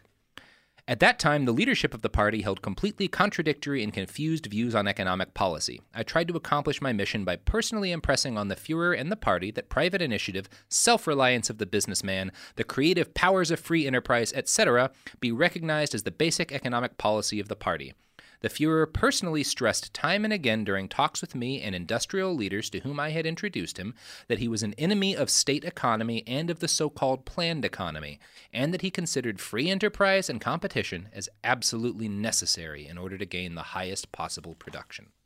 So, German bankers and businessmen began to pour money into the Nazi Party, millions of Reichsmarks worth. Their goal was the suppression of labor unions and an end to the Weimar government's equivalent of a minimum wage. The death of democracy explains. The industrialists called for cuts in public spending and wages and a rollback of government regulation. As business leaders well knew, this was a program that could be achieved only through the exclusion of the political left, especially the Social Democrats. Wow. So, everybody's on board. We're all in. Mm-hmm. You get a Fuhrer. You get a Fuhrer. You get a Fuhrer. You get to go to a concentration camp. You get a camp. You like half of you go to camps. Most of you go to camps. Now, the final bastard I'm going to introduce today in this exceptionally bastardful episode is a general named Kurt von Schleicher. He was the army's chief political lobbyist, because the army had one of those, and so he represented the German army, or Reichswehr, in politics. The army had been severely limited by the Treaty of Versailles, so they wanted an end to that, and they also wanted more money to buy army things, like expensive new battle cruisers.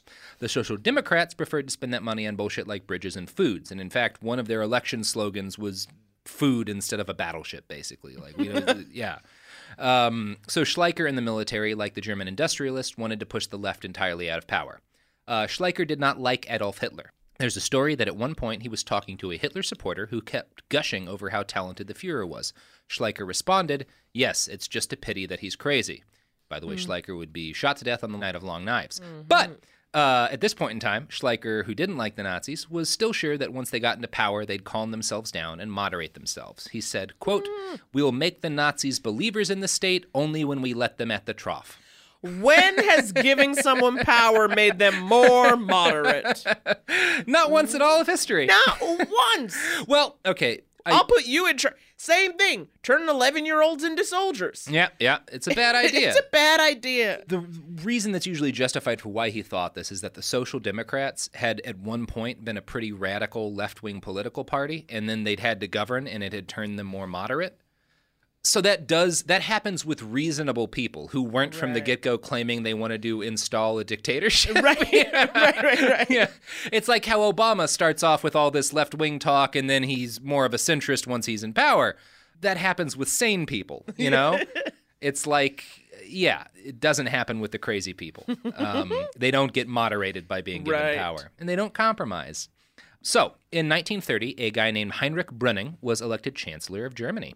Now, Brüning was probably the last competent elected leader the Weimar Republic had. Brüning was famous for being a policy wonk who mainly wanted to get the economy back on track again. He also wanted the government to ban the SA, the Nazi stormtroopers, because he thought it was unreasonable that a fascist political party would be allowed to have a paramilitary army. Don't you come in here trying to be reasonable, Heinrich, honey. This is not the story for reasonable men to do well. Schleicher, the German general, like lobbyist guy, thought the stormtroopers were useful because they were sort of a backup army. The German army was limited to 100,000 men. There were like 1 million something stormtroopers at this point. So he thought they were useful as like a force that he could call on if the country was invaded. So he talked to his buddy, President Paul von Hindenburg, who would be up for re-election soon. And he told him that, you know, if you ban the stormtroopers, it's going to not end well for you. So Schleicher tried to sabotage the ban. He put together a file mostly filled with right-wing news press clippings about violence perpetuated by the Social Democrats paramilitary organization. Did they even have a paramilitary? Oh, yeah. Yeah, everybody did. Okay, everyone did. And during this whole period, it's important to understand, there is a growing amount of fighting in the streets between the Nazis and the Social Democrats and the communists, and everybody has a little paramilitary army. Okay. It's not official. The parties usually don't officially endorse them as an army. Like the Nazis would claim that their stormtroopers were basically like a sports club. But they were stockpiling guns and murdering. Right. And it is true that basically the file that Schleicher sends to Hindenburg, he makes the case that many sides are to blame for the political violence in Germany. So you shouldn't ban the stormtroopers. Right. And it's true that many sides had paramilitary armies, but the Nazis had by far the largest and the most violent, and were killing the most people, and also wanted to overthrow the state. Correct. So yeah, different agenda. Yeah. So Chancellor Brüning and the Reichstag passed the ban anyway, even though Hindenburg and Schleicher did not want it. So Schleicher engineered a vote of no confidence against Chancellor Brüning. The Nazis and the communists backed him on this. What? Because the communists don't like the government anyway, and they think that anything that's bad for the current government, which again, they're not social democrats, they're social fascists. So anything that's bad for them is good for communism. Why is everybody dumb? Everybody's always dumb. That's democracy. Why is everybody dumb? That is the tagline of democracy is everybody gets, not just a king's going to be dumb. We're all going to be dumb. We're all going to be dumb. Until we get a king again because we're all too dumb. Yep. That's how it works. So there's a vote of no confidence, but Brüning actually manages to defend himself well enough that he wins the vote. Schleicher isn't willing to take this lying down, so he goes to Hindenburg, and he convinces Hindenburg to demand Brüning's resignation anyway, on the grounds that Brüning must be unpopular because people had asked for a vote of no confidence. In reality, Schleicher just wanted Brüning out of power because Brüning was a centrist who got in the way of Schleicher's dreams of assembling a right-wing coalition. So on the day Brüning resigned, Joseph Goebbels wrote in his diary, "With that, the system has fallen." So I do want to say, if you want more detail on this whole thing, The Death of Democracy is a wonderful book that will tell you much better than I did everything that happened. So the gist of this is that increased polarization in the late 20s and early 30s led to the executive branch, President Hindenburg, using more executive orders to get things done. Hindenburg didn't like using executive orders because he had to sign them. So if his policies were bad and things got fucked up, he couldn't avoid the blame. And if you remember talking about Hindenburg, his whole goal in life is about avoiding the blame. And making sure his legacy is good. Exactly. Yeah. So, like Schleicher, Hindenburg wanted to govern at the behest of a right-wing coalition and completely ignored the social democrats and the left, who he hated and did not consider real Germans. Schleicher promised Hindenburg that he could make this happen. So the next guy he put up for chancellor was a dude named Franz von Papen. Now, Papen was a conservative politician who was famous for being very dumb and mediocre. They basically wanted to use him as a puppet. Yeah. Before World War I, Papen had worked in New York City as a spy for the government trying to sabotage the Allies. He got caught doing this and sent home, and when he was sent home, he sent ahead of him a bunch of private government documents and assumed that no one would search his luggage. They did search his luggage, and the British gained lists of all of the names of Germany's spies. So this is the guy they're like, this guy's a great dude to have as a pawn because he's just dumb as fuck. He's dumb. He'll do what you say. So dumb motherfucker Franz von Papen is the chancellor now. Schleicher got the Nazis to support this thoroughly mediocre candidate by promising that Papen would repeal the ban on their stormtroopers. Papen was elected, and he did just that. He also established special courts to deal with political violence by stripping perpetrators of their constitutional rights. He did this through executive orders. Now, the Brüning administration, who he had replaced, had also relied heavily on executive orders. But Brüning had a parliamentary majority behind him. Most of the country supported what he was doing. With Papen in power, executive orders were used to ignore parliament entirely and govern without the social democrats. This wound up being a disaster. By alienating the center-left entirely, Schleicher and Hindenburg made themselves totally dependent on the Nazis, because the Nazis were now the biggest right-wing party in politics. And rather than being content that they'd won some power, the Nazis started pushing for all of the power, because that's what Nazis do. This is because the Nazis knew that they and their ideas could not survive long in power. Goebbels actually complained that they were winning themselves to death in elections, because now that they had some guys in power, when shit would go wrong, the blame would go on them, too. Yeah. So the Nazi Party achieved its best showing at a fair and open election on July 31st, 1931, with 37.1% of the vote. They never got more than that in an election. Wow. Yeah, that's the highest that in free and open election. That's the most popularity there, 37.1%. They celebrated this victory in true Nazi fashion with a shitload of violence. Several of them beat and then shot dead a left-wing activist. These stormtroopers were arrested, and because of Papen's new special courts, they were sentenced to death. The Nazis used this as an excuse to start attacking Papen's administration. Now, the Nazis' eventual goal was to get Hindenburg to declare Hitler the chancellor. They did this by threatening the thing he valued most, his legacy.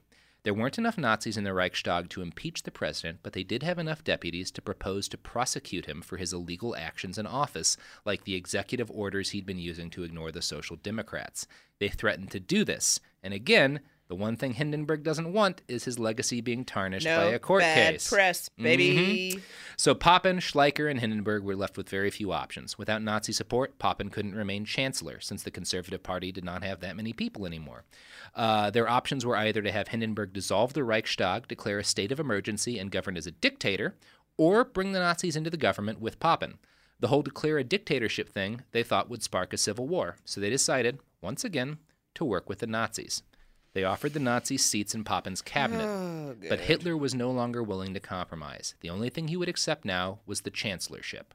So Hindenburg dissolved the government yet again in the hopes that the Nazis would lose some votes in yet another election and finally be forced to cooperate. But before Papen could dissolve the government, the communists called for a vote of no confidence in him. The Nazis agreed with the communists, and the vote passed. Hindenburg's original plan is wild. Yeah. It's a wacky tale, right? So Hindenburg's original plan had been to delay the next election, which was kind of sort of illegal, but he wanted to wait because the economy was getting better, and an improved economy would mean fewer votes for the Nazis. But the no-confidence vote in Papen spooked him. He still dissolved the Reichstag, but he didn't delay the election. This election did not go as well for the Nazis, since this was like the second election that year, and they were running out of money now. Like 3 months between elections. The Reichstag keeps fucking dissolving. The communists did, however, gain ground, which scared Schleicher, because he thought that if the Nazi support evaporated, he would not be able to make his broad right-wing coalition work. This was still his fucking goal. Right. So Schleicher betrays Papen to Hindenburg and tells Hindenburg to fire Papen and allow Schleicher to be chancellor.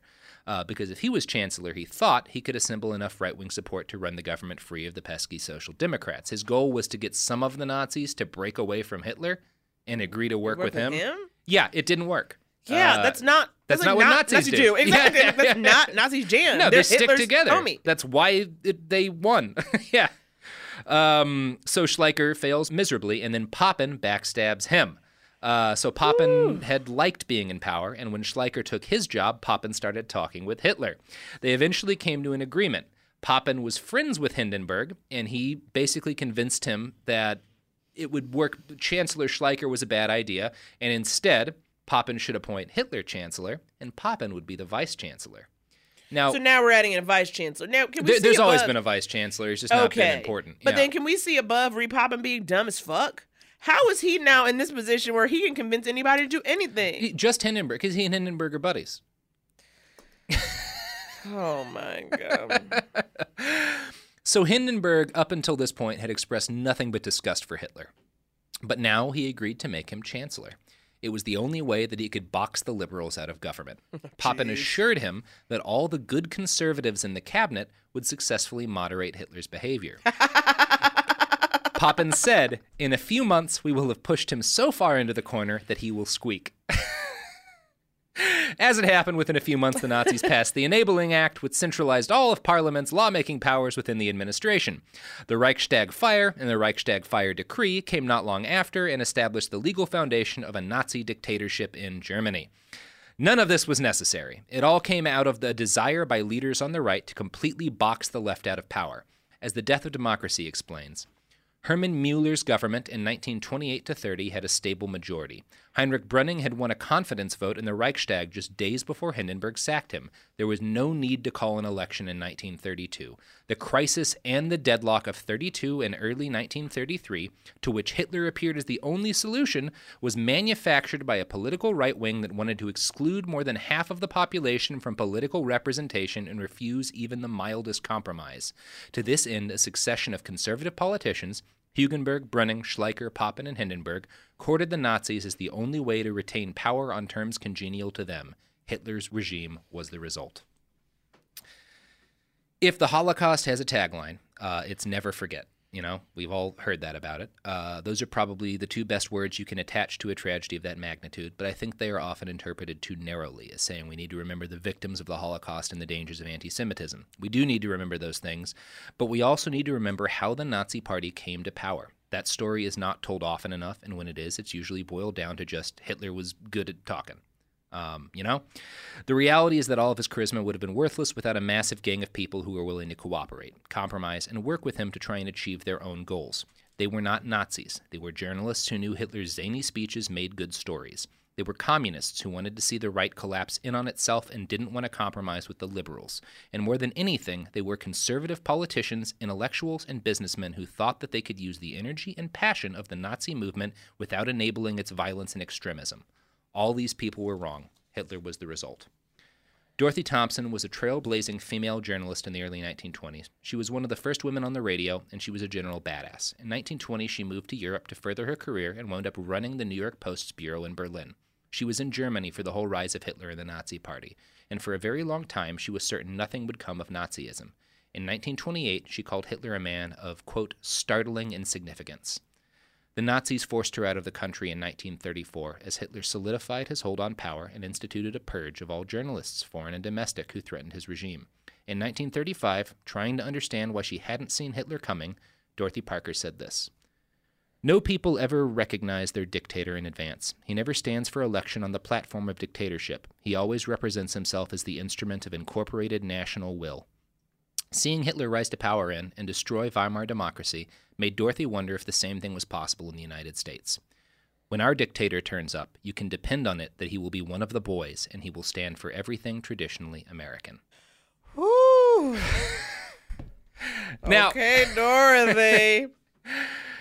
Listeners may notice that we have, with I think impressive willpower, not mentioned anything about contemporary politics in this podcast. This is because, number one, I want this to be as shareable as possible with your friends and relatives who may be on the more conservative end of the spectrum, who may have voted for our current president in office.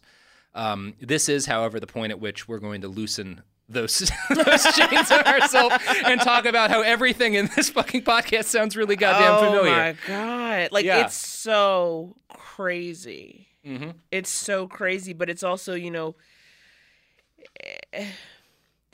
You can't let too many white men come together and start talking, honey.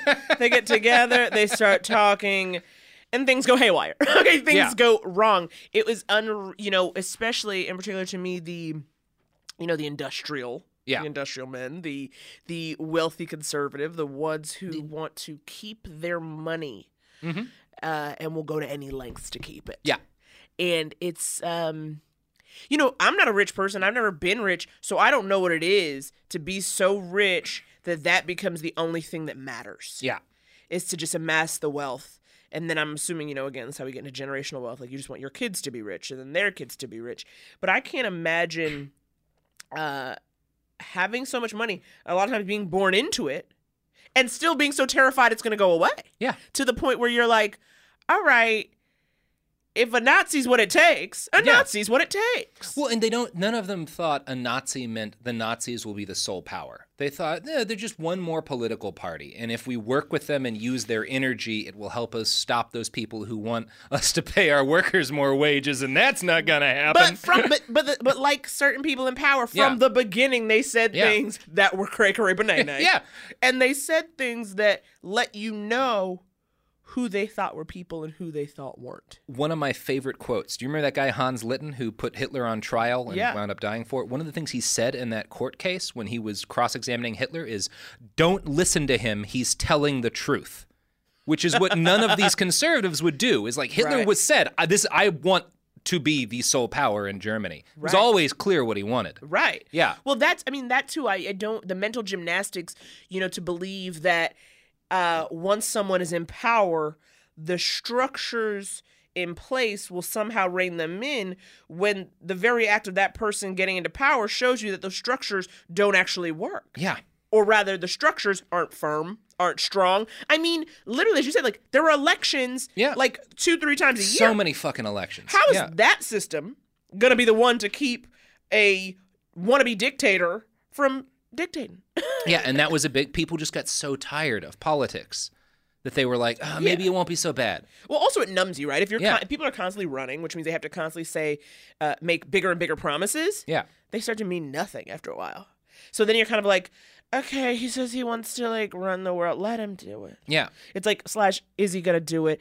/ we'll deal with him in 3 months again. Yeah, he's probably not that serious. You know, there'll be another election soon. It'll be fine. Exactly, there'll be an election. It'll be out in 6 months. One of the things I did want to talk about that I initially had earlier in the episode is the, you know, when we talked about sort of the coordination of the police and the Nazis, and how the police had a very gentle hand. There is a long history of that that continues to the present day. Yes. In 2016, an activist with the Traditional Workers Party, which is...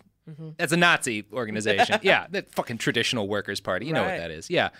He was arrested on a domestic violence charge. The police in fucking California, rather than dealing with this domestic violence charge, sat him down and gave him pictures of anti-fascist activists and asked him for help identifying them. We're pretty much going after them, they told him. We're looking at you as a victim. Now, you can read about all this in a wonderful Guardian article called California Police Worked with Neo-Nazis to Pursue Anti-Racist Activists, documents show, because that's not the only case. Right. And there was even in the fighting in Portland between anti-fascists and fucking right-wing Nazi, basically, guys. Well, also, white supremacists were brought into police forces around the country, certainly up north, and currently are, but you know, we're talking back in the, you know what I mean, the 40s, 50s, 60s, 70s, you know, those are the people they said, you know, come join the police force and help us check these brown people who are starting to act like people. Yeah. Who are starting to get too big for their britches, who are starting to assert their power and their humanity, in essence.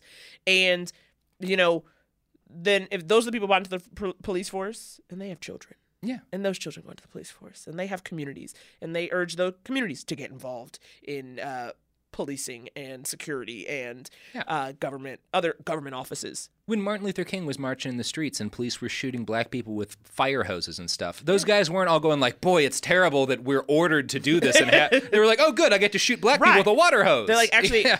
I have a suggestion. Actually, what if we got water hoses? Seems like it'd be fun to shoot them with those. It could be fun, almost like a video game. And they didn't, because the civil rights movement won, they didn't just go like, I guess I was wrong. Exactly. Time to treat everyone equal. Well, that's the thing, right? No one went away.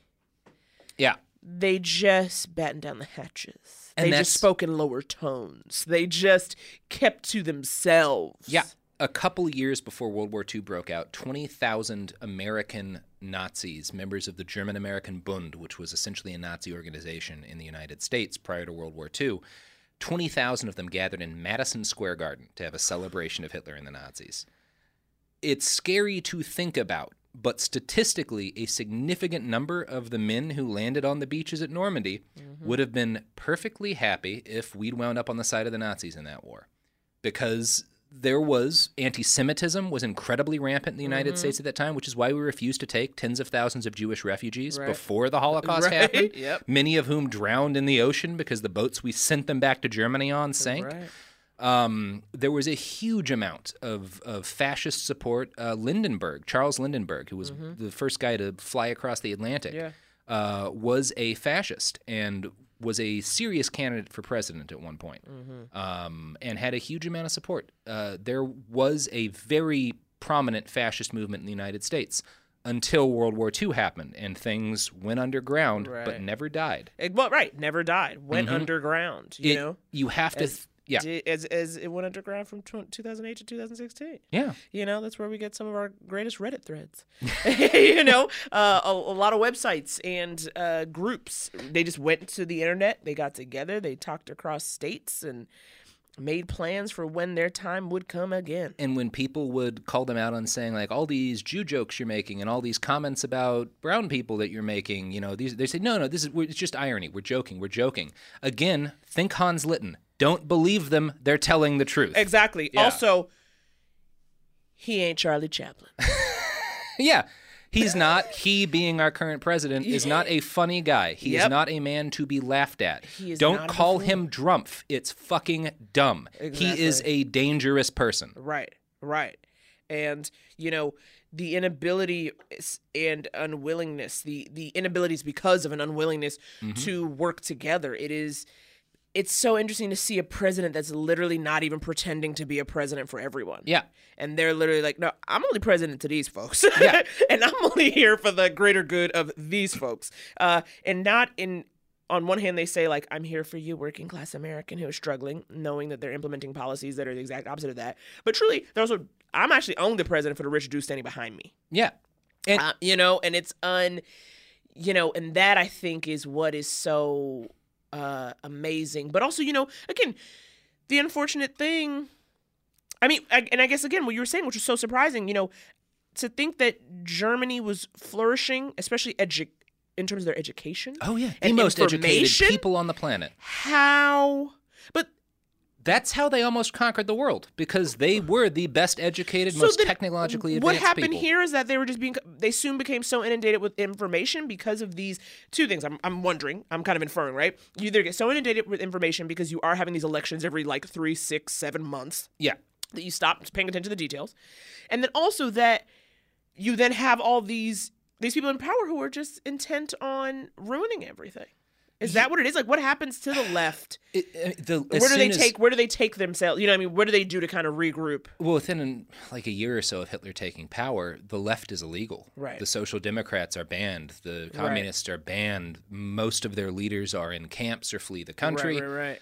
And it just, like, the thing is, most people are willing to vote and maybe protest. Most people are not willing to face down a gun for their beliefs. Right. And the Nazis made that be the choice. Right. And so people backed off. Even though most of them never supported the Nazis, most of them didn't like the Nazis, most of them thought Hitler was a silly man, by the time he was in power, it was too late. And I don't think that's the situation we're in right now. We have an older democracy and a stronger one. Slightly older, but I do think, you know, as people talk about, you know, civility and things, it is amazing. What you still see, what happens is, you know, when something doesn't immediately and directly affect you, it doesn't stay on the radar. There can be even initial outrage, but that outrage does not stay, is not sustained when you can still go about your life and your business, you know? And so what happens, especially, you know, again, the populations are so significantly smaller than they are now. Yeah. And nowhere near as spread out as they are now. Yeah. So where's the collective action of any kind when we're all over the place? I mean, think about this. The way the communists came after the left, then the left switch, you know what I mean? Like, they're all fighting and get wind of Nazis just to avoid the other person being in power. Yeah. Now let's fracture it even further, which we are now. Yeah. In terms of our alignments and our politics. And you've got people on the far left saying that, you know, Hillary would have been just as bad, that the liberals can't be trusted. And it's like, no, we need to sane people on the right, sane people on the left, liberals, left-wingers, conservatives who aren't racist. Everybody needs to get together and say, this isn't okay. Right. We can get back to arguing about taxes when this is done. We can argue about taxes and like, you know, the right pronoun and triggering language once we've dealt with the big bad. Let's deal with this. We've got to all kind of be like, okay, you said the wrong thing or you said it in the wrong way, but you still feel me that he's the worst, right? You still feel me that we don't want a dictator. Right. So can we agree on that? Focus on that right now and let's put a pin in that other issue. Yeah. You know, or... Hashtag put a pin in it. Or can we fight both issues with or not fight? I mean, also like, you know, discuss, you know, the social issues, the things that are important. You know, you don't want to tear down something and then be left with nothing. Yeah. You know, and be still left with fracturing and infighting. But how do you have the bandwidth, for lack of a better term, to engage on both fronts? And it's hard, and it requires, the best thing we have is that there's a lot of us.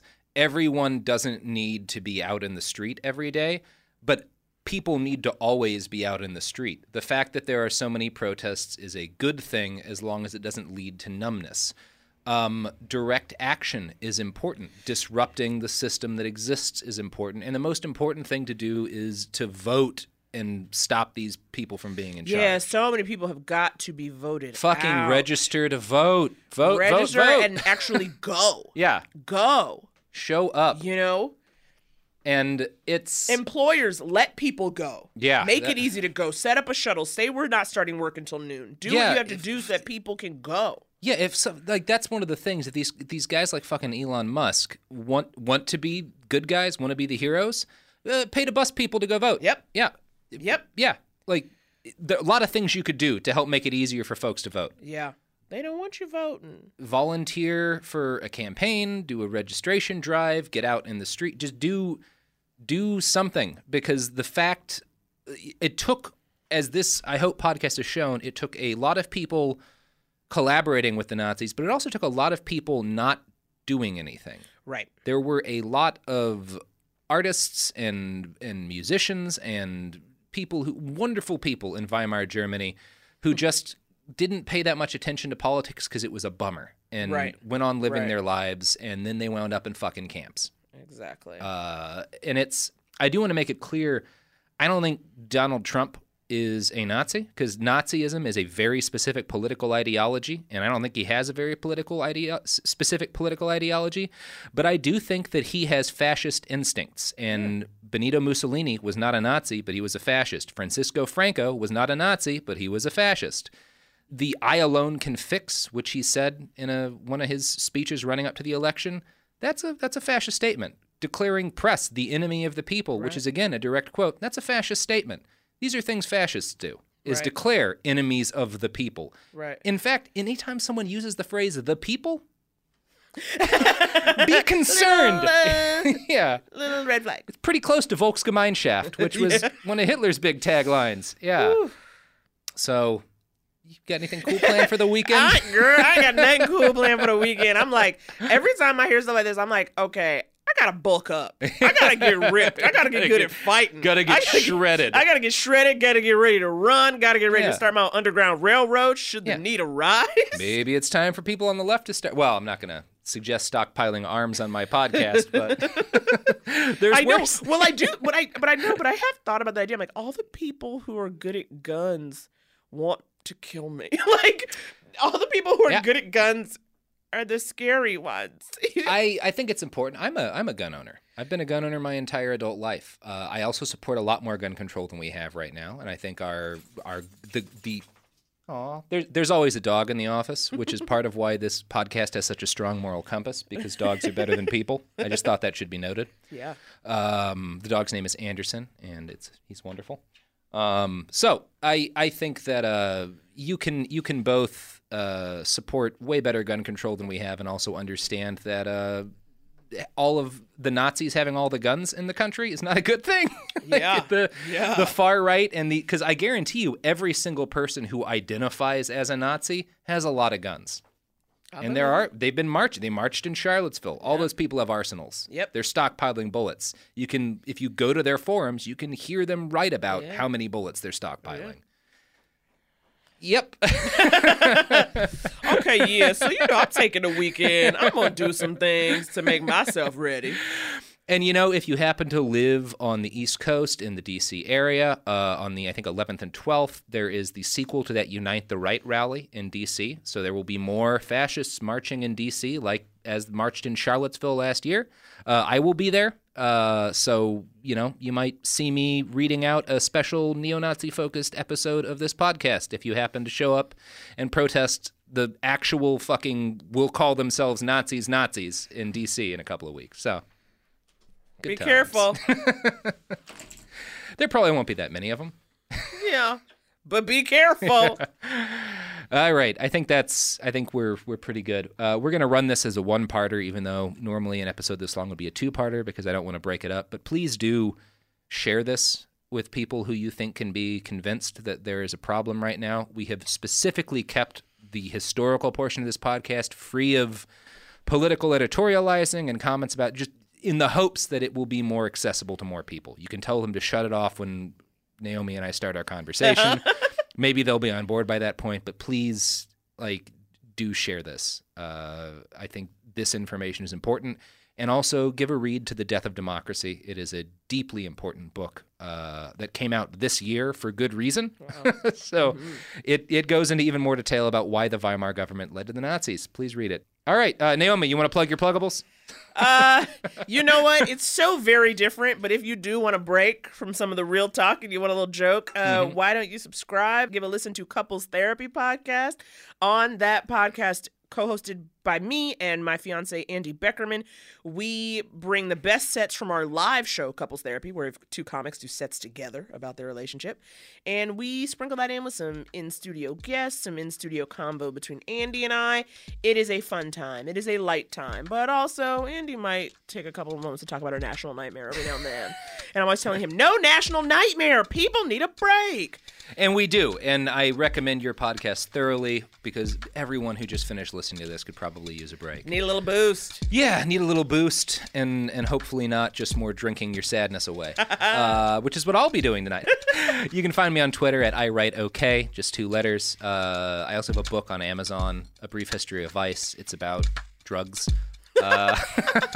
Our podcast is on social media, too. You can find us on Twitter at BastardsPod. You can find us on Instagram the same way. You can find us on the internet at BehindTheBastards.com. Every source for this podcast, including the three books I used, The Rise and Fall of the Third Reich, 1924, The Year That Made Hitler, and The Death of Democracy, all of those sources and all of the articles that I used for this will all be on the website. So I absolutely encourage you to read up. Everybody have a good weekend, stay safe, and get out in the streets when you can.